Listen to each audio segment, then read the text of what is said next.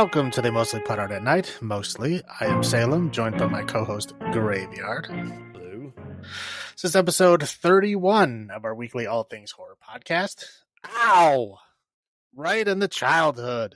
Join us as we discuss and review movies about childhood favorites turned horror. Uh, be warned, spoilers ahead for the newest entry in this list, the Winnie the Pooh, Blood and Honey, which just came out uh, this week. Uh, we'll also be going over uh, Pinocchio's Revenge, the Banana Splits movie, and Willy's Wonderland.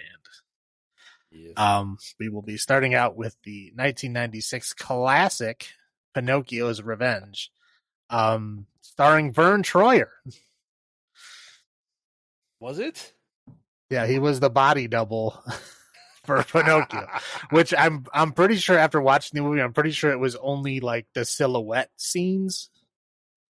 That's possible. You know what I mean? Where they actually like showed him kind of sort of moving or standing in a doorway. I believe those are the scenes that it. Yeah, but he was a body double for Pinocchio. Interesting. Know That's that. the I was the only person in the entire credits that I knew who they were.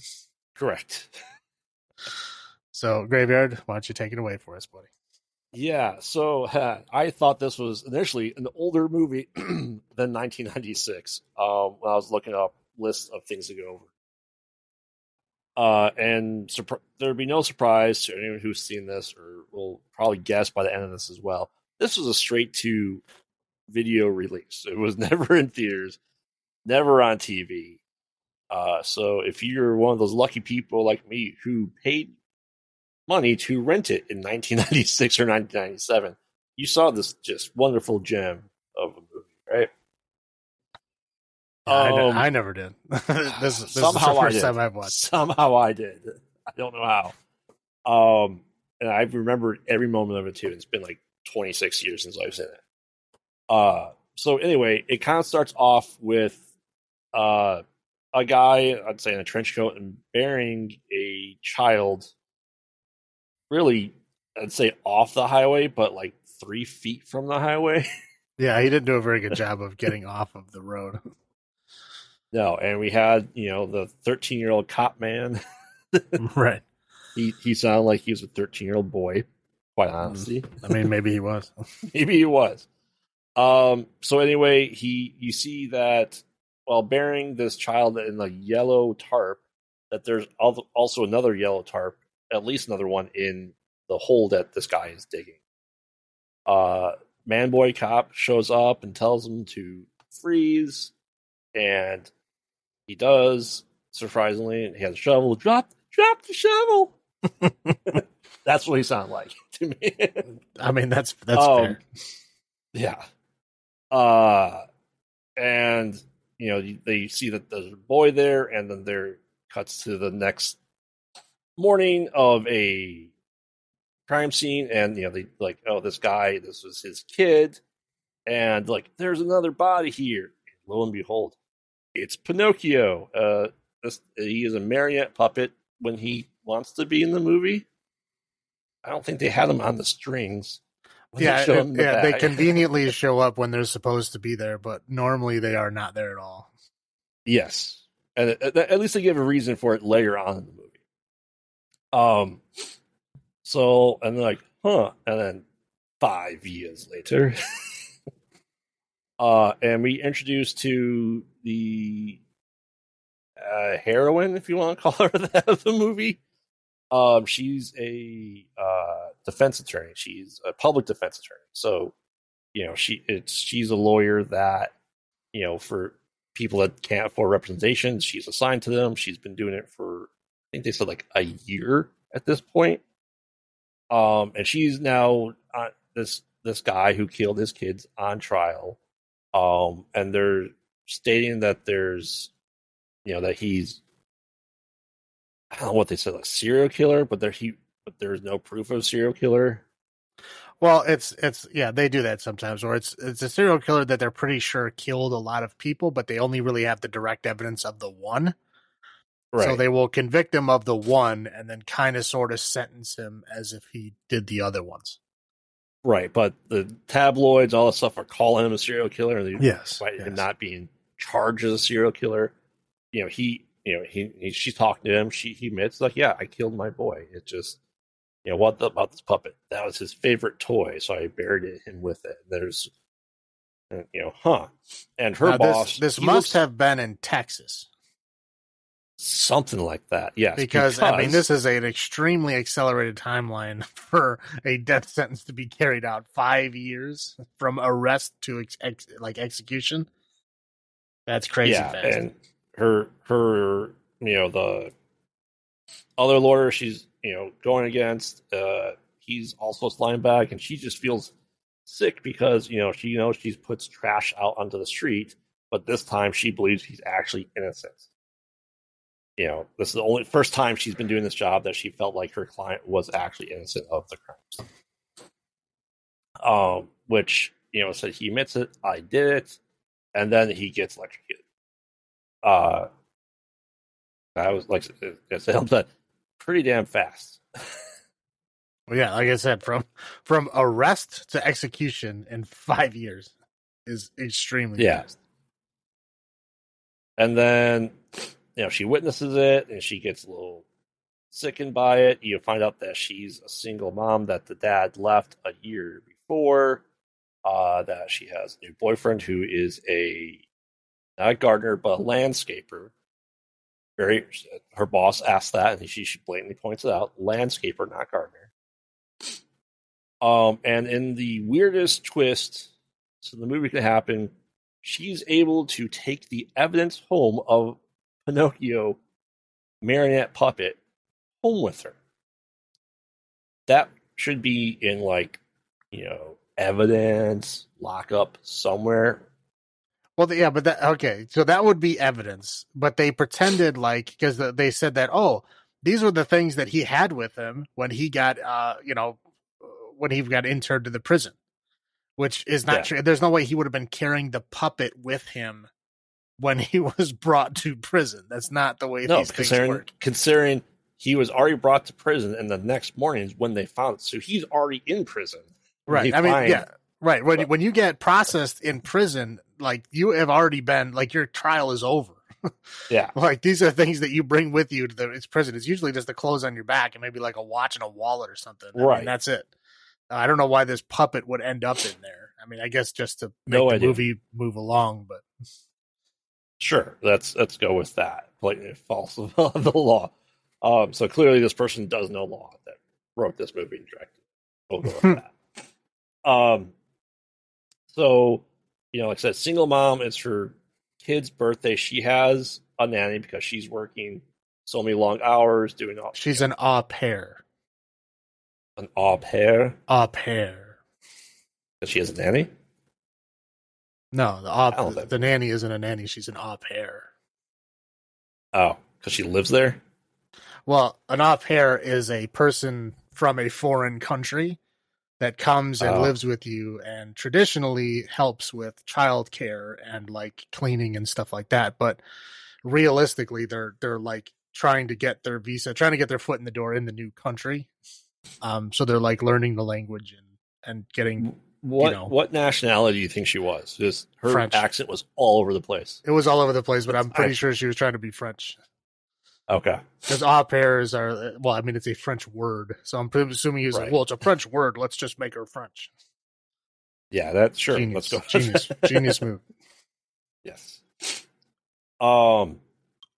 So you know her her daughter, she acts like she's supposed to be like six, but I feel like she's eleven or twelve. Um, I don't definitely yeah, I don't know. older. Um, but you know she loves stuffed animals, and it's her birthday, and of course the dad can't show up, and for some reason her you know she's getting really busy. She came home from work. She has to take a shower and clean up, and took forever. Like the party was almost over. Yeah, she was like, "Oh, I'm gonna go take a shower. Come and get me when the people get here." And then like she's like strolling out of the room, like feels like hours later, and like And they're already the kids are already there, like parties in full swing. Like, what were you doing? Yeah. Yeah. Um, but you know, the the boyfriend took all the her you know, the birthday cake, all stuff out of her car, and of course she didn't remember present. But the boyfriend saw Pinocchio there, and you know, because her daughter's in love with stuffed animals that she sleeps with, thought it was for her, even though she explained to her this is you know this is a, you'll have this until you get your real birthday present. I mean, I don't know what's worse, having that taken away or find out that your mom actually didn't get you a present. Okay, and I just want to be clear at this point. Um, this Mhm. is 30 minutes into the movie. yes.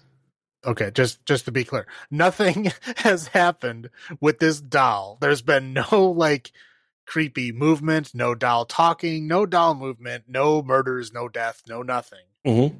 This is now 30 minutes into the movie, and the child and the child is just now introduced to Pinocchio. Yes. I just Oh, we also find out that the the kid is also in therapy because of her dad leaving. She gets in trouble at school. She gets into a fight with a snotty girl at school. So there's a little backstory there. She like what bites her ear or something. Yeah, no, like yeah, that. she pulls a full on Tyson, and she like Yeah. bites a chunk out of her ear. yeah. I mean, and then everybody is kind of yeah. casually okay with it afterwards. Like, ah, yeah, that's not okay. right. Well, she's being bullied. Uh, yeah, she was. I mean, yeah, she That's was, tr- but still, something Right. needs to be done. Um, and then I'll, I'll just I'll just say this now because they show so many shots of Pinocchio's blue eyes. So here's here's what I'll do. He had the bluest eyes instead of the darkest oh eye because they show it all the time. yeah, all the All time. the time. There, no movement, just the no eyes. nothing. They just show his face, and his eyes are Yep. looking up and to the left. Yeah, Like they're not even looking straight; they're looking up and to the left, correct. and they constantly fade back to that over and over and over again. Yeah. Um, you know, so she wants to go, you know, the boyfriend does I what I consider a really shitty thing. Right? She was kind of creeped out. She thought Pinocchio was creepy. Then he made the Pinocchio That's the only time it's a marionette puppet. He mar- does a marionette thing and just tells the creepiest story of Pinocchio how he's evil and has to have a conscience so he doesn't kill people. And then here you go, here's your doll, go to sleep now. Right? I- Yeah. I mean that's that's kind of shitty. I feel. Uh, well, I mean, yeah, the whole thing is um, stupid. I mean, shitty, yes, but stupid. right. Um and was is, she goes to school with it first, correct? Before the scene I'm about to talk to or no? Uh, Do they do they do it first, or does this next, or is the school day first?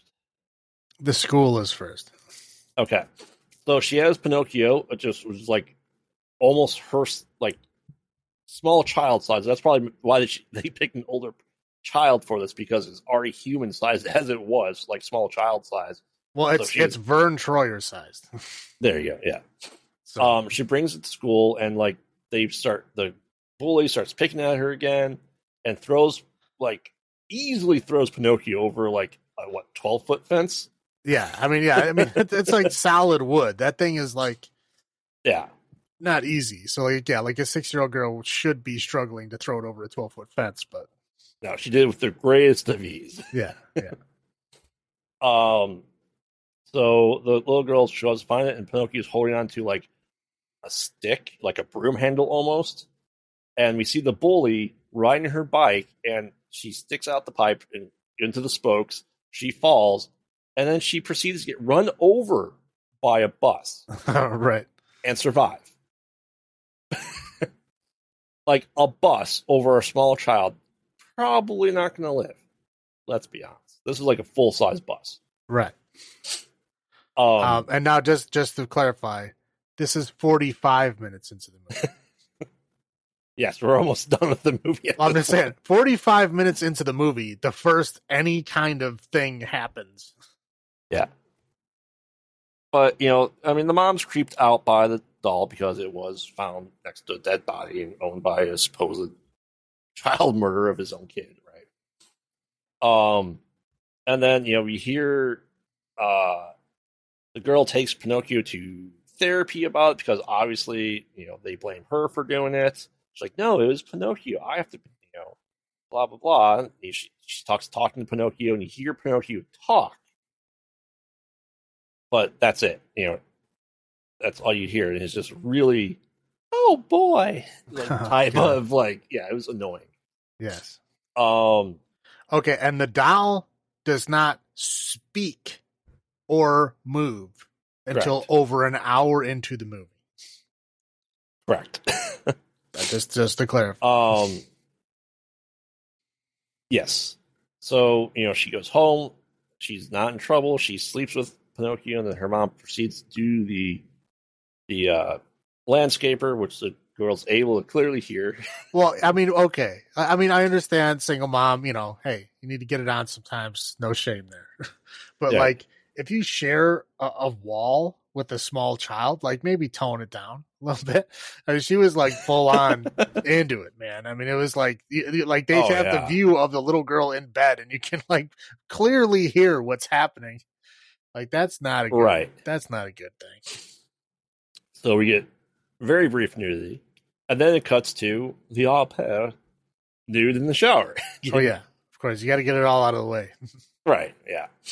Um. So, and you know, she's like, "What are you doing in my room?" Oh, Pinocchio was in your room, and starts arguing with about that. Right. Um. So then the mom's at a new case about a guy whose whose TV told him to kill the drug dealer, his dealer. Oh, so a program TV, not a program. The TV, it wasn't on. yeah, clearly crazy guy. I mean, yeah, sure. So she has this, you know, and then they they recorded him, you know, the interactions, but she pointed out on the, you know, she has like a mental breakdown briefly, goes crying in the bathroom because she has to stay late. No one can watch her kid, so she has to ask the boyfriend to to watch her, and then like she comes out, she's like, his voice was on the tape, which kudos to her. That is accurate. His voice was not on the tape that they had evidence of. Uh, the, the other lawyer's like, shit. um, so, uh, essentially, this is where we kind of get our first kill, if you want to call it that. Not even a kill, more Well, bodily damage. Yeah. Yeah. Um. So you know the boyfriend's watching. You know the daughter tells her to go to sleep. All of a sudden, like Pinocchio is supposedly seemingly walking towards him in the room, and nope, it is her holding it. So she goes back to bed. He has to go downstairs for something. I don't remember what it was for. Nah, yeah, Um, he, but he- goes he goes by the basement door, Yeah, and then, and then Pinocchio slabs, yeah, slams the door in his face, and he falls. and then like a lot of the blood comes out of his head. like it's, it's like wa- like someone turned on the faucet, water coming from his head. Like well, they got to show that it hurt.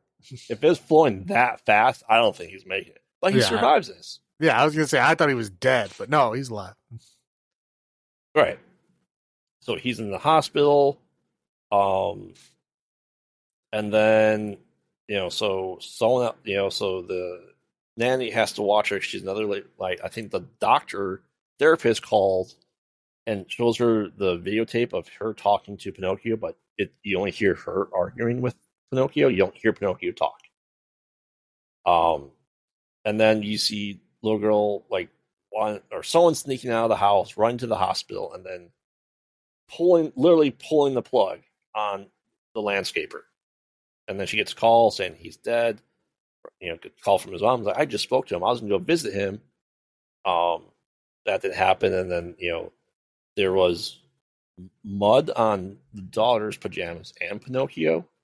Well, here's here's the thing: it's kind of confusing as to what happens in that hotel room Yeah, because they didn't have the budget to even show like a Pinocchio hand like grabbing the like ventilator hose or even like pulling Right. a plug out of the wall. So like literally they just show like like a you know like a short camera coming into the Mhm. room yes. and then it like pans over and then all of a sudden all the alarms start going off and they show the the heart monitor go flatline and that's it. yes. That's Yep. all that happens. There's no interaction. There's no there's no action scene at all. It's like that's just what happens. Correct. So now the landscaper is dead. Right. Um, you know, and she's talking to oh, what happened next? You know, she she asked her daughter if she went there. She goes, No, I I tried going there to see him, but I couldn't find my way. I got lost. I think Pinocchio went there though, she says. So now the mom's starting really freaked out about Pinocchio. Is he moving? Is he alive? Um, oh, there's a scene of uh, Pinocchio asking the little girl to cut his string so he can be free. So now he doesn't have to have the one scene of marionette puppet sticks. Right. Yeah. And then yeah, she cuts the the wires, and then he like moves away, but then yeah, again never moves on his own again until the very very end. So it seems like a very pointless scene. and then the climax happens. Like, he kills the nanny Yep. and then starts With attacking. what like a fireplace poker or something? I don't even know what that was. Yes. a fireplace poker. Yeah, I'm pretty sure. And then goes after the mom, and she just like flips him to the glass table, and he stops moving. And then she looks back, and it's her daughter. Right. And then the daughter's like, you know, Pinocchio never moved. Your daughter was doing all this. She's in trouble. She's like, oh, I'll get her out of here. Don't you worry. And the movie. Yeah. Well, the daughter's in the psych ward. yeah. Yeah. The daughter's so in the psych alluding ward. and- to and that- she's like in a catatonic state. Right. So alluding to it, Pinocchio was never alive, and it was the daughter the entire time. Right. So, like I said, I'll go into my first thoughts on this. So, this is probably only the second time I've seen this movie, but I vividly remember almost every scene from it. Like, nothing was new to me, despite it being at least 26 years since I last saw this. And, you know, this is a hard movie to come by, first and foremost. You know, surprisingly, it hasn't gotten a 4K Blu ray restoration yet for some reason. I don't even think it got a DVD release.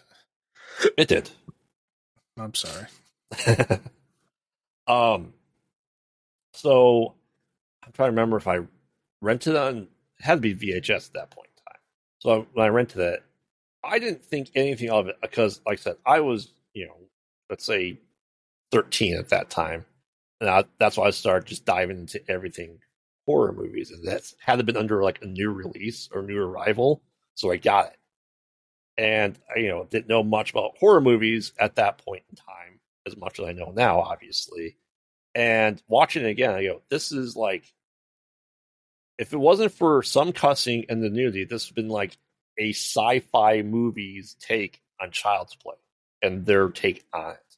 Like that poorly written, that poorly acted, and just overall, like, I don't know. I, I, I feel like Jack Frost is better than this, or you might Well- even call it in the same vein as Jack Frost. Right. I mean, the, the main main problem is here. Like I was calling out that things had not happened in a certain amount of time because at any movie, I mean, Mhm. especially a horror movie, something needs to happen. Mm-hmm. You can't just have all this goofy exposition. I mean, again, nothing even happens. Like the doll is not even introduced to the story until 30 minutes into the movie. Right. The doll does not have any interactions at all until 45 minutes into the movie. And again, you don't even see his hand or anything. It's just like you assume that Pinocchio is doing these things, and Pinocchio doesn't actually speak or do anything until after an hour has already passed. This movie's only an hour and a half. Yeah. I mean, it is like the pacing is so wrong in this movie. There's like, I mean, they could have, I don't know what they needed to do, but they needed to change the whole first and second act of this movie. I mean, honestly, they need to change the, the entire thing. But I mean, the whole first and second act is like this, this just drug out. I mean, just boring. I mean, again, just horribly boring. Yeah. I had to you know, pause it and go do something else like multiple times while I was trying to watch this movie because it was so freaking boring. now, granted, in Halloween, you have the first kill, you have another kill for 45 minutes, but there's tension being built up. You see right. There's Michael interesting Myers things happening. places. Yeah, I don't I don't need kills. I just Right. need things happening. I need interesting stuff or at least dialogue that I can like, oh, this is interesting or something. There's nothing happening. It is a law firm movie first. Pinocchio's Oh, Revenge. It's ridiculous. Third. It's so stupid. So that's your first thought. Well, I did read an article that said that the reason that this movie was was made um, was because of uh, Mancini's original vision for Child's Play um, was actually closer to this movie than the actual Child's Play movie that came out. that it wasn't going to be an actual killer. It's going to be a psychological right. trauma of a child. Yes. Correct. Yeah, it wasn't going to be the doll that was the killer. It was going to be the kid, you know, trying to blame the doll, but it was the kid all along. That's the whole reason why this movie was made, was because they wanted to like, oh, that's a cool, interesting idea. Let's do that. But unfortunately, they didn't know how to do that, and they did it in the worst way possible. Now, do we think Child's Play is better not having that plot? Maybe. I mean, I mean made... again, it, it, could it have been done well and interesting? Yes. Yeah, sure. That it was yeah. it done well here? Absolutely not.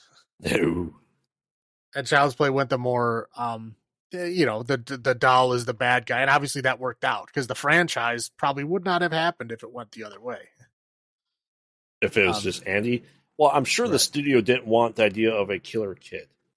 Well, yeah, of course, nobody down. wants nobody wants a murderer child as as yeah. the story. That's why they changed it. I'm sure. But I mean, even well, I mean, in in Child's Play, that you know, for a long while, obviously, you have as far as the adults are concerned, that it is the kid doing all this stuff. It is Andy. So I like from their point of view, it worked, and we don't get things for. It takes a while for us to see Chucky actually move too. But you're yeah, but again, tension. like the beginning of the movie, it's very obvious that the right. doll is bad, and like you get little scenes here and there of the doll moving and doing things. Right. You know, so you know the doll is there. Like this movie, it's like who knows what the hell is going on because again, they don't even give you they don't even have the money to show like a hand no doing anything. It's just like this vague, weird, you know, vision stuff. I don't know. I don't know. Yeah. Yeah. I mean, whoever um, did this, um, it, it, didn't even feel like they graduated film school. I mean, it's like it's that bad. Yeah. Uh, highlights for me, like I said, I don't. Yes, is it bad? Yes. Is it the worst? No. I, I, I the highlight would be the idea behind it. At least, as you said, it's the idea of child's play, and the idea of it is good. It's almost like the good son meets a doll, right? That you know you don't expect kids to be evil, and I think if they if if someone else took this story idea, it would have been a better movie. So the the the idea behind it, I liked. What about you?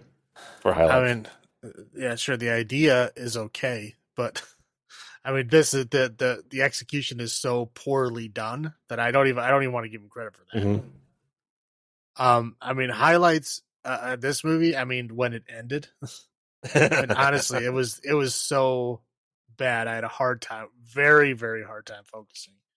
I'd say for an hour and a half movie, I think it took me three hours to watch it because I had to like keep taking breaks and go doing other things and like reading internet articles and stuff just because I like I can't do this. I can only do it in small bites.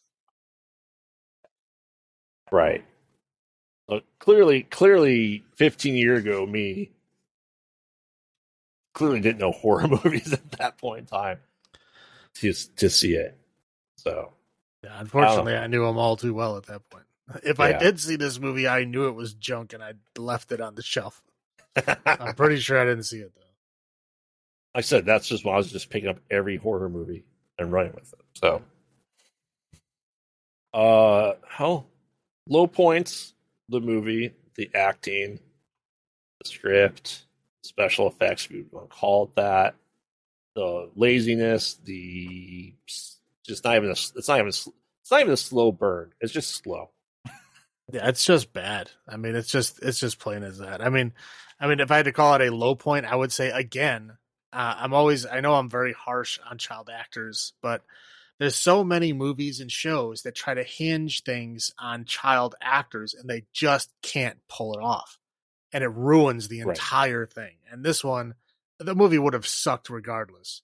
But it, it's that much worse because this child who literally the entire story revolves around is horrible. I mean, like, can't act at all. I mean, just it is so so bad and cringy, and it just it makes me angry whenever she's like trying to show emotion because it's so badly done. Yes, I almost feel like this is someone's daughter. Yeah, from the I mean, again, it's director. again, I mean, low points is like the entire thing, but I would say especially low point is again just because it's it's a kind of a, a, a pet peeve of mine is that you know when you hinge stories on children that can't act, Mm-hmm. it's upsetting. I understand they're children. I'm not trying to be an asshole saying try to hold them up to the same standards. I'm just saying then don't hinge your story on it. You know what I mean? Right. Have them be a side character. Have them be an extra character. Don't hinge the whole story on a child and re- and, and and you know kind of rely on their acting ability to sell this story. You should never do that. Very rarely does it work out. Like Sixth Sense is one of the very very you know few examples you can give where it actually worked out. You know, most of the time Yeah. it does not. Yeah. When they're comedy horrors, they work like Gremlins or you know, uh, Lost Boys or Yeah, but Lost Boys like they that. were older. You know what I mean? I, the I'm Coreys. The Coreys weren't that much older. I mean, they were like twelve. Yeah, they're not that much older. again 12 you know at that point you can start being able to act um again i mean uh, there's a lot of bad acting at that age. I'm not saying that that you know actors are are you know burned in the crucible at that age. I'm not saying that. I'm saying that uh, at 12 they're a lot more likely to be okay than they are as a child. I'm talking like child actors. I'm talking like six years old five years old four years old. They try to hinge stories and hinge emotional like revelations in movies and shows on these small children. And it's again, I don't think it's fair to the child because again, you should not be hinging it on them. You should not be relying on a four year old's acting to sell your story. Like, of course, it's not going to be. Yeah. They're four years old. I mean, there's so many well- examples that I could give you of of just storylines that are completely ruined because they rely on children that can't act. That cemetery. I mean, yeah, Pet Sematary is one of them. Um, I mean, you ever watch Sons of Anarchy? No. The last season heavily relied on a child actor selling, um, this like, I guess him like protecting his brother and trying to be violent, and it is like the worst thing I've ever seen. It is so bad. I mean, the show had devolved by that point to not be good anyway, but that just kind of set me over the edge. It was laughably bad. Right. But yeah, I mean, right. it's there's so many examples. Anyway, you can go ahead. Yeah. All right. So we're doing, uh, like I said, once again, our our scales tend to not make sense that the ratings that we do it, but just because it's just out of ten, we're doing a number of childhoods ruined out of ten. Now, obviously, if this was the worst movie, you would, would probably give us a ten because it ruined a lot of people's childhoods. Um, but we're doing that for this week. Um, man, what would I give this? Uh, I'm gonna go with this uh, two. Two childhoods ruined out of ten on this. What about you? Um. Wow. I mean, I, I mean, I really dislike this movie. Um, Is it? Point- it's not the lowest one. eight. It's a point, Point eight, eight. out of ten. All right, so not. It's the third lowest movie we've ranked in our podcast. yes, so it's not as bad as Jeepers Creepers Reborn, and it's not as bad as Old, Didn't insult but your it's pretty intelligence. freaking close. yeah. Okay. no, yeah. Old insulted my intelligence. This doesn't do that. It just bored me to tears. yeah, that's fair. All right. Well, then, why don't you bring us into our next movie, the Banana Splits? Um, the Banana Splits movie, uh, which is interesting enough, uh, in an alternate Earth. Um, because on this alternate Earth, the Banana Splits somehow never lost their popularity Fifty years later. and kept going. Even though in in the real world, in our Earth, uh, Banana Splits only went from 1968 to 1970, and that was it. They had really good ratings their first season, and then horrible ratings their second season. It was canceled. That was it. So in this Earth, the Banana Splits kept going. So from 1968 to the present day, it is still happening. Um, it seems to be declining a bit, but there's still, I mean, still several people say that it's a hit show. So So they sell out every showing. They said. right. Well, I mean, to be They fair, they're, showing they is said only that like sold out. yeah, the showing people. is only like 20, 30 people. I, it's not a lot. but it's still, Still. saying something that you know, where however many years later they're still selling out the little audience. That's still a, a thing, you know. Yeah. Um. So anyway, so the, on this alternate Earth, we are. I was I was thinking maybe I was like, is this maybe in the past or something? But no. Then like they started using cell phones immediately. I'm like, okay, I guess not. Yep. Um. So anyway, take, so it, this movie came out in 2019. yeah, it's, yeah, it's, So yeah, it takes place in 2019. So 50 Banana Split started in 1969, eight. 1968. So 51 years later, and still running as a show, Yep. which is amazing. right. Um. So anyway, so there's this kid. Uh. I guess kind of a weird kid. What? uh, What do you say? He's like eight. yeah, let's go. Some, somewhere on there. He's like eight years old. Anyway, so he's like obsessed with the banana splits still. Um, and he only has like one friend, and it's his birthday. Um, and so he's gonna go. His mom gave him presents to go see the banana splits live in the audience. Um, but he's got to bring his friend. His friend has the flu. Um, so the friend can't go, and then they end up inviting some random uh girl from like his class, I guess, um, to go with him. Um, but anyway, so her parents kind of force her to go along. Um, so anyway, so essentially they go to this taping. It's uh, mom, it's dad. Dad, is, mom is like you know kind of an earnest, hardworking mom who seems like she's kind of unappreciated. Um, the dad is just kind of a a jerk. He's just a very disconnected, um, apathetic, like jerk. Like he's not interested at all. Like even like insulting his own kid for still liking the banana splits and not caring what he's They into. call him daddy. Yeah. So Yeah. something to keep in mind is that this is the youngest dad, but not the oldest dad. What? Um, the, his older brother. Oh, yeah, That's no, not yeah, his dad. yeah, Yeah. right. Yeah. Yeah. I also so- want to, I also want to point out that I was watching this and Pinocchio's Revenge. I just want I just want to say I don't think we've ever mentioned this before. Is that horror movies have always show the broken family households. It's never a perfect mom, dad, and child. It's either if it's mom, dad, kid's dead, and they're adopting another kid. But it's always a never that nuclear, wholesome household family that you want that you typically see in like sitcoms and stuff like that. Um, when- it is if something bad happens to them. Right. Like if it's like a home invasion or something, then it will be. but rarely it usually it's usually it's like a stepdad or or a second dad that's just an asshole that really points out in this movie Right. Yeah. So that yeah, the kid that likes the banana splits, that's his actual dad, is the apathetic jerk Right. guy. Um, and then he has an older brother who has another dad who's out of the picture. dead Right. Yep. Um, so anyway, so they're going to this taping. The dad tries to weasel out of it and say he's just going to go to work instead, and he gets forced to go. Uh, so anyway, so it's mom, and dad, uh, older brother, younger brother, and uh, the girl that from his class. So the, the little girl is the same age as the little boy is. Yeah. Um. Anyway, so they go to the taping, um, and they're enjoying the taping, and then behind the scenes we see, um, that the banana splits are actually robots.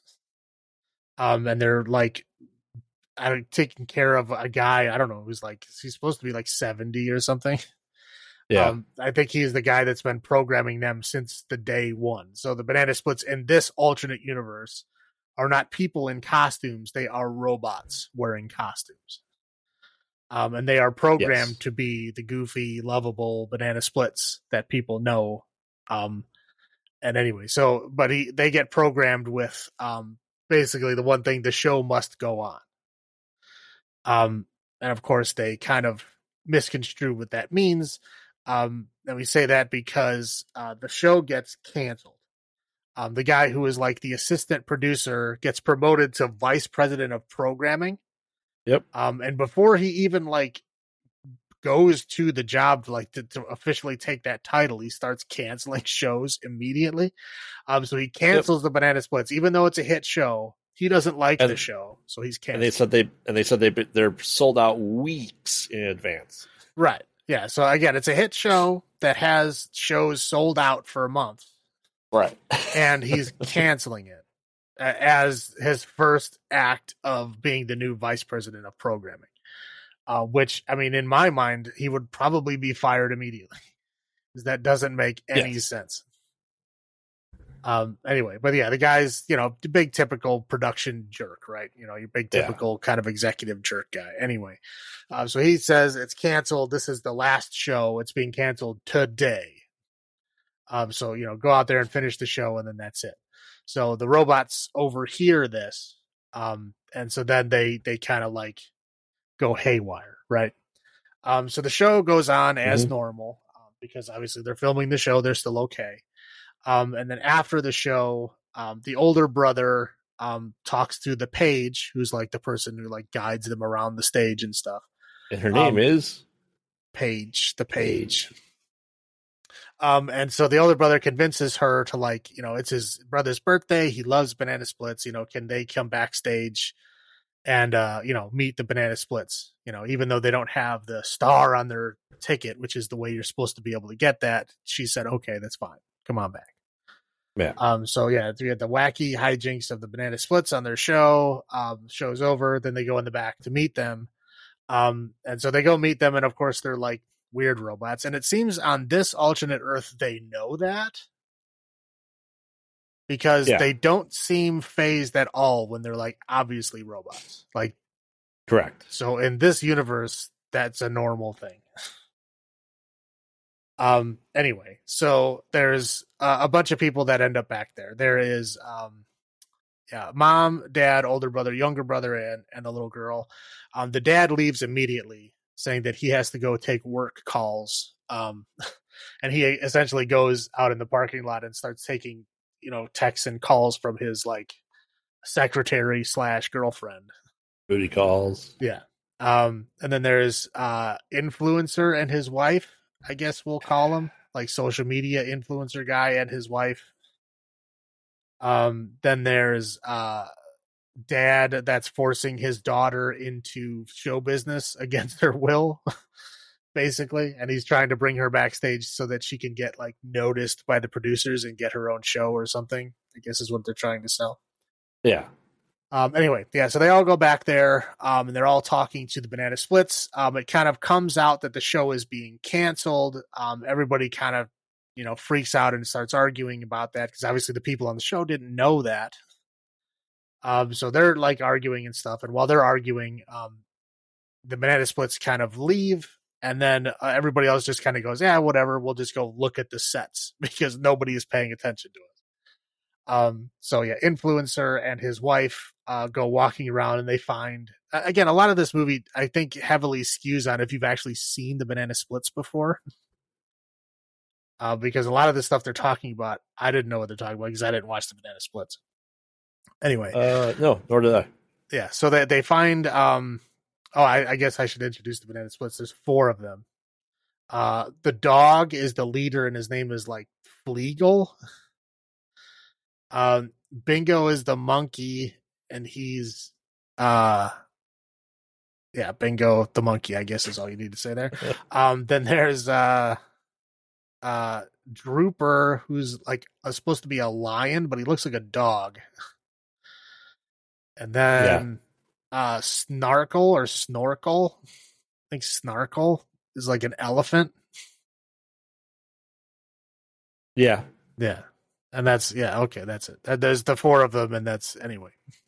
Um so yeah, so they uh they find like Fleagle's you know magic shop and they're all like excited and taking pictures even though they're not supposed to be taking pictures, but they're taking pictures and like live streaming um you know hanging out by this thing. Um Fleagle comes in there and uh locks the guy in like you know like the the saw him in half magic thing Mhm. um, locks him in there and essentially saws him in half with uh, the saw. The influencer, Saws him in half by essentially just pressing on him. well, yeah, but he, I mean, he's a robot. He's got robot strength, so he, he cuts him in Yeah. half with the with this fake saw. Um, and then the uh, kind of influencer wife just kind of like holds his hand and stays there. I guess I should say he proposed to her right before this happened, so she's like all in shock and she just stays there. Um, so uh the children, uh the other two go and find um the jungle thing.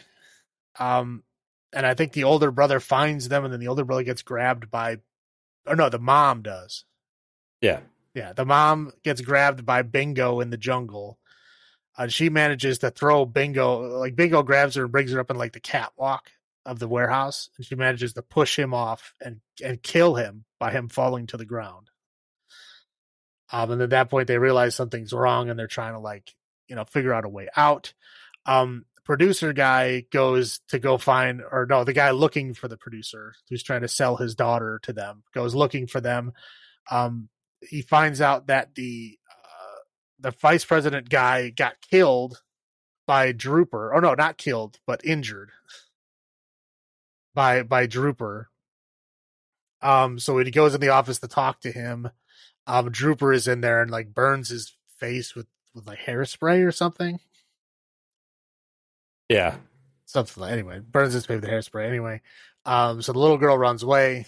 Um, and he just like sits there with his face on fire for an uncomfortably long time. um, and then they kind of cut to um, that girl ends up meeting up with the other two, uh, the young boy and his that girl that came with him, and then now that girl is with them. Um, what else happens?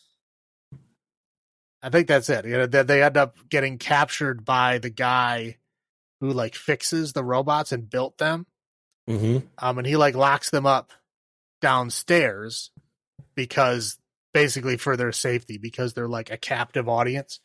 Because to the banana splits, the show must go on, and since the show's been canceled, now they're like on a murder spree trying to like continue their show. Yes.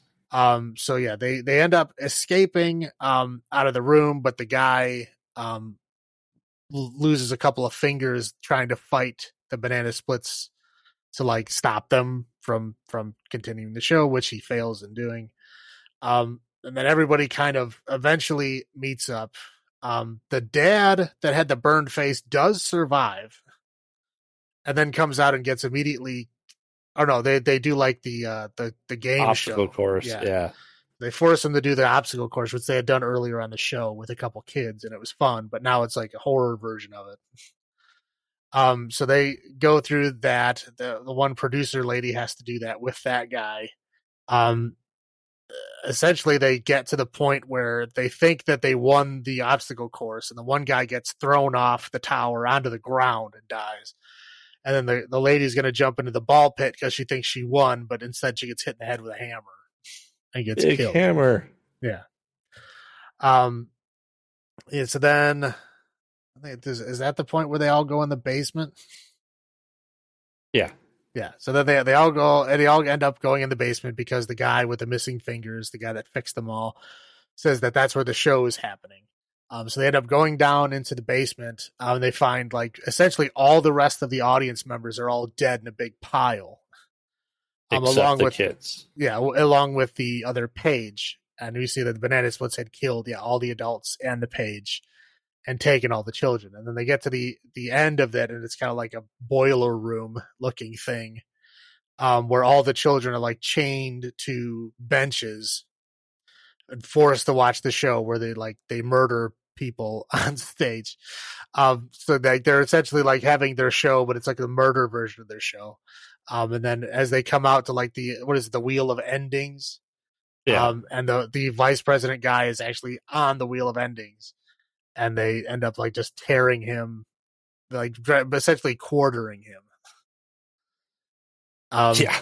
yeah. So then, oh, wait, I forgot the snarkle part. So where the little boy manages to like charm Snarkle into not killing them because somehow he's different than the other ones. He's different. Yeah. So, but Snarkle ends up running over his stepdad anyway. But Snarkle is apparently like nice. So Snarkle takes those three kids down to the bench and and chains them up as if you know the regular children are, but he ends up giving them the key. So as the show is going on, those kids unlock themselves, and then they help all the other kids get out. Um, and then essentially there's like a big fight showdown where the mom comes in um with a crowbar or something. Anyway, so they all fight. um yeah, they all they all fight. They all end up basically taking out all of the banana splits. So they all get down and they all, you know, escape, I guess. So it's like the people that lived is the mom, um, the three kids, and then technically the stepdad because he survived getting run over. But after they after the police interview them and they leave, they show him like running after the bus, like saying "I'm still alive," and then he gets hit by a by a car, and the car is being driven by the influencer's wife, who has taken all the bodies of the smashed banana splits and is taking them, uh, assumingly, to the sequel. Yes. I probably forgot some parts, but I think that's it. Yeah. That's pretty much it. So, what were your first thoughts on this? This is your first time watching it, right? Yeah. Um, Okay. I spent probably the good first half of the movie trying to figure out in what world this exists in. You know what I mean? Because I'm like, okay, maybe this is set back in the 70s. No, they got cell phones. Okay. Uh, is this like a revival thing where it's just, you know, it's a revival thing that just happened for the show and they specifically say it's been on the air for 50 years? I'm like, okay, no. Like, okay, I guess it's just, it's an alternate Earth then. you know, and then you see that they're Yes. robots and you're like, okay, it's an alternate Earth where an AI robots existed in 1968. Okay. They only existed for the sole use of the Banana Splits show. yes. And in 50 years, they've never been used for anything else. Uh, okay. Then I, I spent like, you know, most of the movie wondering, like, what, why is this movie taking place in this bizarre alternate Earth? And why is there no explanation for why these things have changed? I mean, that's fair. It's fair. Yeah. I mean, I, I mean, otherwise it's like, you know, standard horror movie fare. Right.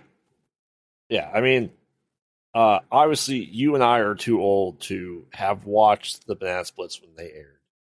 Or we're too young. Sorry, we're too young to have watched that. Yeah. No, You my our mom parents. watched it. My mom loved the yeah, my Splits. parents were too. My my parents were too old for it. Because if it started in 1968, well, yeah, my dad was 20 at that point. Wow. So Yeah, my um, mom, my mom was a kid. Yeah. So, I mean, so it doesn't get to our childhoods, but we knew, but we knew the characters. Like we've seen the characters. We've all, I feel like we've all seen the characters. No, yeah, I mean, I knew, It I knew who the the, song. yeah, I knew who they were. I knew the song and stuff. Yeah. Like, I mean, yeah, I mean, I, I was, you know, there. I just never, I don't think I've ever watched a complete episode, or at least not in my adult memory. Right. Yeah. Um. So my first thoughts was, I'm like, you know, it, other than Pinocchio Revenge, you know, there are other movies that exist that you know take childhood things and kind of make them horror. But I feel like this was kind of the full beginning that we're kind of seeing right now that led us to make this episode, especially with with the Pooh, blood, and honey. That a lot of the stuff is going public domain, and we can do stuff like this now, right? I mean, they had to get the rights, which were probably really, really, really cheap to the Banana Splits movie. Yeah, I'm guessing Yeah. something must have happened there. So we're like, I don't know if the the rights changed hands, or if they became like super cheap, or if they became like, I don't know, open source or something. Yeah, I don't know. Something must have happened. I don't know why they specifically picked the banana splits, but something must have happened. Yeah. Um, but you know, we know going into this that this is going to be a cheese-filled, campy horror movie, Yeah, and it was. Yeah. And I appreciated that. It wasn't trying to. It wasn't trying to take itself too seriously, and that works. Like if they're trying to take themselves, themselves very seriously, it would have been worse. well, yeah, that's like I feel like Pinocchio's just having- Revenge tried to take itself seriously when it was Yeah. horrible. Yeah. Yeah. And when you do stuff like this, you have to understand what you're doing and who's going to be watching this and what it really is. If you lean into the campiness, it works better than trying to fight it. You know, um, overall, I, I thought this was a, a pretty decent movie for what it is. What about highlights for you, though? Um, I mean, highlights. I mean, would be. I mean, I, I liked. I mean, again, I liked the whole robot thing. Mm-hmm. Um, again, it was just odd. I, I think I like the idea of it being an alternate Earth the most out of everything. Because again, once I had to finally land on that, I was like, "There's no way this is existing in our world. This has to be an alternate Earth somewhere." That was probably the most interesting thing to me is that it, is in an alternate Earth. It is not in our world. Correct. Because the banana splits went away a long time ago. right. Yeah. Like I said, they were only around for two years. Yeah. Um, highlights for me. I mean, they, they were. Like I said, the idea behind it was really interesting. That you know, I I I don't know if I want if I thought about them being animatronics the entire time, or that they were once people in suits and then they just eventually replaced them with animatronics. Uh, I mean, yeah, they never ever said that they were ever people. Okay. I mean, I So- guess it's possible, but they never said that. So my guess is because at 2019 at this point in time, Five Nights at Freddy's was getting popular and there were always animatronics in that. And that's why they went with the storyline they did. Just to kind of jump onto that because no one had the rights to do that type of movie until we have this Five Nights at Freddy movie come out later this year, I believe. I think this is just kind of like a precursor to it. Um, yeah, I mean, there's so many other things he could have done, though. I mean, like, Yeah. I mean, obviously Chuck E. Cheese is still around, but do like like Showbiz Pizza.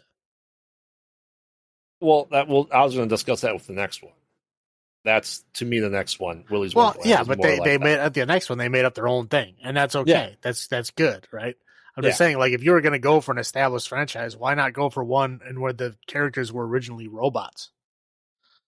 Like, Yeah. I, I just didn't understand the point of why would you take a show which was goofy people in suits that only lasted for two years and then fast forward it 50 years and then make them robots. I just didn't understand the whole thought process there. Like you literally could have done anything else. you know what I mean? Like I don't know why you had to base it on something that once existed but was a long ass time ago. Like you could have just made your own thing.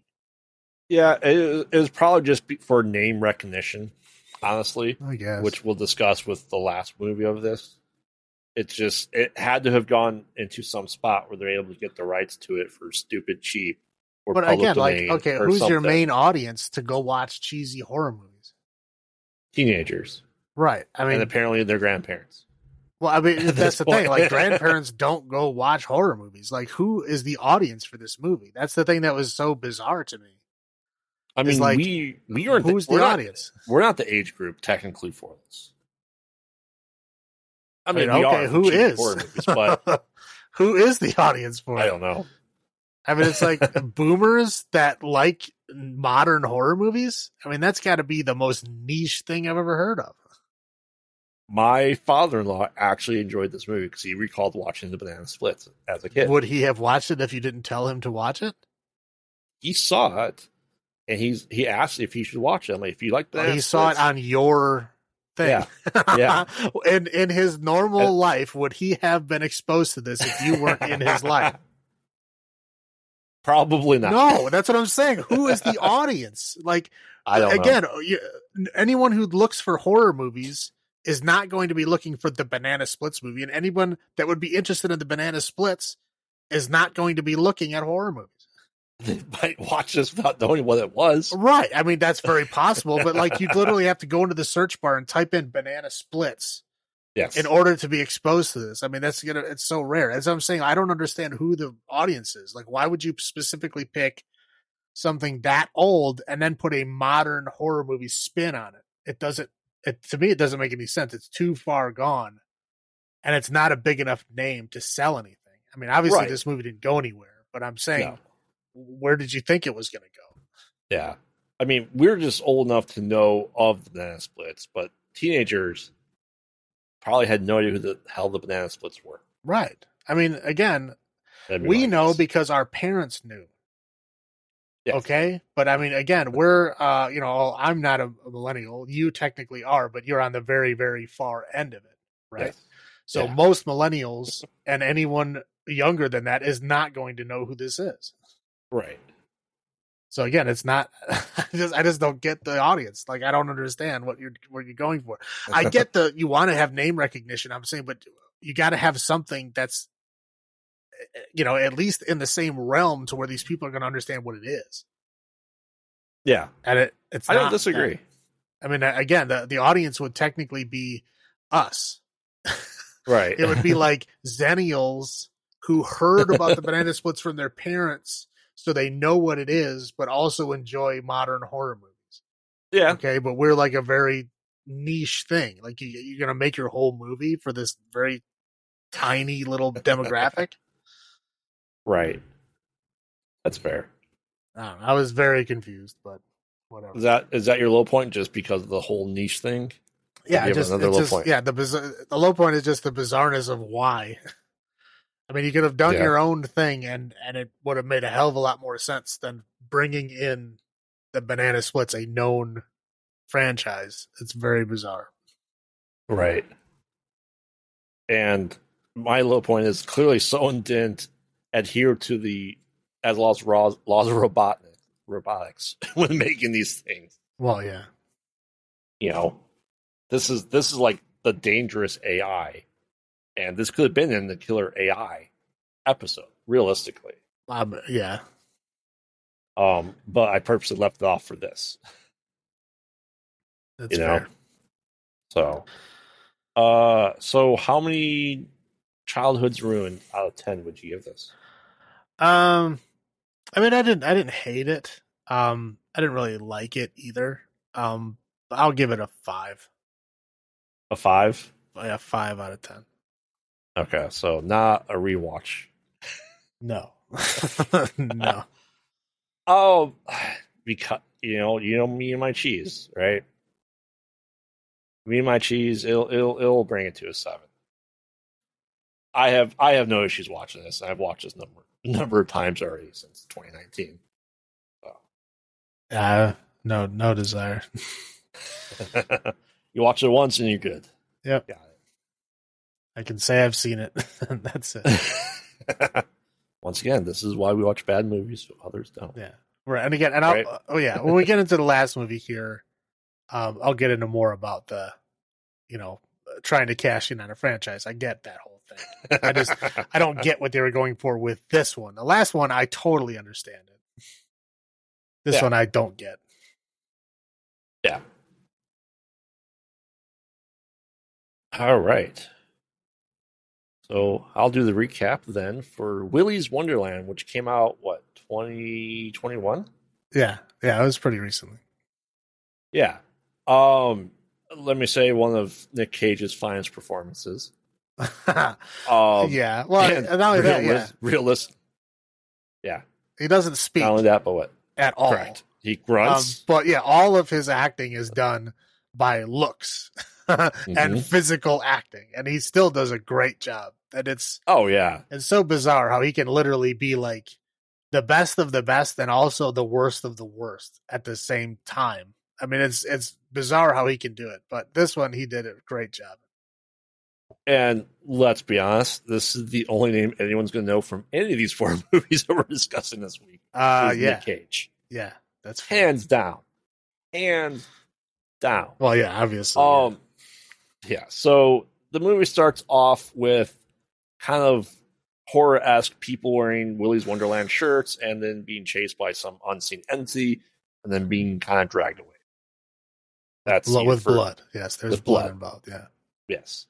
Um, then we cut to essentially Nick Cage's character from Gone in 60 Seconds, but silent with his muscle car, his sports car.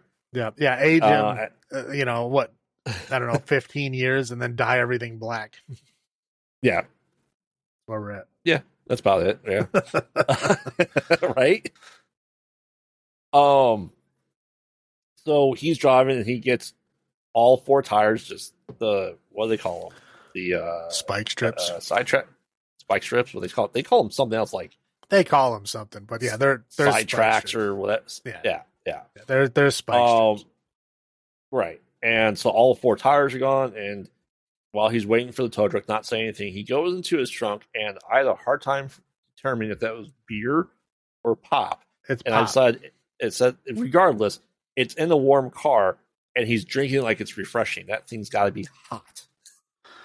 yeah, it's punch punch pop is the name of of what it is. It's punch pop. But it's got to be so warm and gross. I mean, I, yeah. So, dude, I know some people who drink this stuff room temperature. I can't But do it. look, it's it was like in a trunk. It was in the trunk of a car. if it's not like ice cold, to me, it feels like syrup. Yes. And like if you drink it at room temperature, it feels like it coats your entire mouth in Mm-hmm. sugar, and it's just like uh, I feel like it like starts rotting your teeth immediately. yeah, I need to. I need to drink it. Very refreshing to him. Yeah, it needs to be very cold, and it needs to have ice in it to like water it down a little bit. Right. But anyway, he gets to he his car gets towed. The guy's like, you know, two fifty for the tow, and it's about uh whatever for the tires. That'd be about a thousand bucks. He gives him a credit card, cash only, and goes to the ATM. Oh, that's been out. We don't have internet here. Yeah, the whole town doesn't have internet. The whole town doesn't have. Yeah, internet. oh, we tried to get it, but then we didn't. like, okay, Um, you realize that like you can dial into a phone, right? You don't need the internet. But he's like, I got a place for you to work. And we get to Willy's Wonderland, which is um there we see a, a before that we see a girl trying to light fire to the place and she's kind of arrested by the sheriff, which kind of seemed like her mom. Right. Don't oh, see- sorry, a quick aside is the the tow truck guy instead of having a cigar in his mouth, it is literally like the end of like a a, a giant Slim Jim. Yes. It's like a big piece of round beef jerky instead of a cigar. Anyway, Yes. it's supposed to be a cigar though. well, Um, it's a beef jerky. Yeah. So he's like, all right. So he gets there. He meets Tex, like the state. Uh, it didn't say Texas, but Tex, like the state. Yeah. Exact quote from the movie. Great state of Texas. Okay. Yeah. And he shows him around like, you just got to clean and I'll pay for your car. Here's a shirt. You're, you are now an employee of Willy's Wonderland. Uh, but how about that, man? see- One night of work for one thousand dollars. Right. That's a hell of a deal. Isn't it? And Nick Cage doesn't say anything. And he gets locked in the building. He doesn't realize it at the time, but he gets locked in. Okay, Yeah. something's going on. And he just starts, you know, we see the animatronics that are there. Um, this is clearly a also a precursor to Five Nights at Freddy, where they couldn't get the rights, but also also Showbiz Pizza or Celebration Station, the animatronic band things that we grew up with as kids. Well, Chuck E. Cheese had it too. I didn't go to Chuck E. Cheese as a kid. I went to Well, Chuck E. Showbiz. Cheese, Chuck E. Cheese. When, back when I was a kid, Chuck E. Cheese was like the Dollar General version of Showbiz Pizza. Showbiz Pizza Yeah, was where fair. it was at. Showbiz Pizza was the hotness, right? That was like everybody Yes. wanted to go to Showbiz Pizza. It was like, you know, oh, you know, mom's like, oh, we- we don't, we're not going to Showbiz Pizza. We got Showbiz Pizza at home, and then Chuck E. Cheese was the Showbiz Pizza at home. It was the lame version of it, right? Um, but eventually, I don't know, Showbiz Pizza, you know, flew too close to the sun and melted itself and and went bankrupt. And then Chuck E. Cheese bought them out and took over Yeah. all the locations. And so then Chuck E. Cheese Right. is now the standard. I, I think there. I don't even know if there's any other ones similar to that in existence. Nope. Um, but yeah, but they don't have is the, exact plot. band anymore. I believe. Right. That's the exact plot of Five Nights at Freddy's. Yeah, I'm not surprised. um, at Celebration Station had the band, had the uh, bear band, the Country Bear Jamboree, not Oh, Country Bear. Jamboree, but the, the bear and like mouse and stuff like that, gorilla on keyboard. Some guy bought all the stuff from Celebration Station and puts popular music and has them play it. So there's still people programming these things. It does exist in his it's in his basement. It's like Celebration Station Explosion or something like that. It's awesome. I love it. Um anyway, but this is what this place is supposed to be like. And you know, clearly abandoned and there's graffiti everywhere. And I just gotta say, you know, he tells him like, hey, it's very important that you take your breaks, you know. So Nick Cage sets his watch like every hour to take a break. I don't know. Yeah, they don't actually show how much time it is, but it seems to happen pretty often. I'm assu- I'm assuming every time he takes a break and drinks a can of pop, it's an hour. Can of punch pop. Punch pop. Um. Anyway, this girl gets her her friends break her out of her mom's trailer or house or whatever. At the trailer, buddy. Yeah, yeah. And uh, you know, like there's a guy in there. We gotta get him out. Like trying to figure out how to get in. Um. Anyway, Nick Cage is finding the most potent cleaner I've ever seen because he just uses the cleaner on literally everything. And it cleans up grease. It cleans up graffiti. Well, if you if you look if you look closely, the spray bottle that he has has a different label for different things that he's using it for. oh, Like if it, when But- he's using it to clean the oven, it says degreaser. when he's using it to clean the window or the the mirrors, it says window cleaner. I mean, it does change the label. I'm sure it doesn't actually change the contents. I'm sure it's just the label change, but it does actually change. but he does a really great job cleaning up the place. I gotta say. Yeah. Um, but he gets uh I I don't remember the creatures. You have The first one that attacked him was an ostrich. ostrich. Yeah. Yeah, and he it starts moving and it just goes at him and he just kind of kills it. Like fights it, punches it, and rips it off, and he gets soaked in animatronic oil. Let's call it that, right? Oil. And so he goes, oh, and he gets a scratch on his face from it. And so he gets duct tape, tapes hit the cut on his cheek, changes shirts into a clean one, then cleans up the mess that he just made and puts the animatronic into a bag. Realizes that thing, I think that's when he realizes it's locked. He can't get out. Uh, he doesn't say anything. Just goes back to it. Watch yeah. goes he off. like he doesn't Oh. care at all. no, Just whatever. Keep clean. right.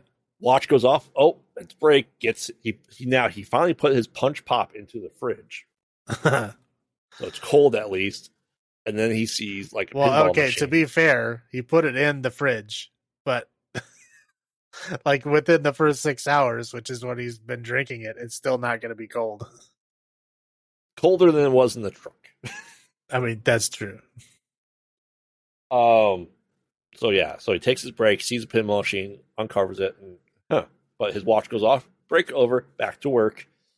Um, crushes the can, goes on. Starts cleaning the bathroom. Does like the best job I've ever seen anyone clean up a bathroom. Huh. Like he gets every nook and cranny of that entire spot place, right? And then when he does that, all of a sudden he hears something in the bathroom, and he's going through, going through, and then all of a sudden, from I don't know where above the stall somehow, the gorilla comes out and attacks him. Yep.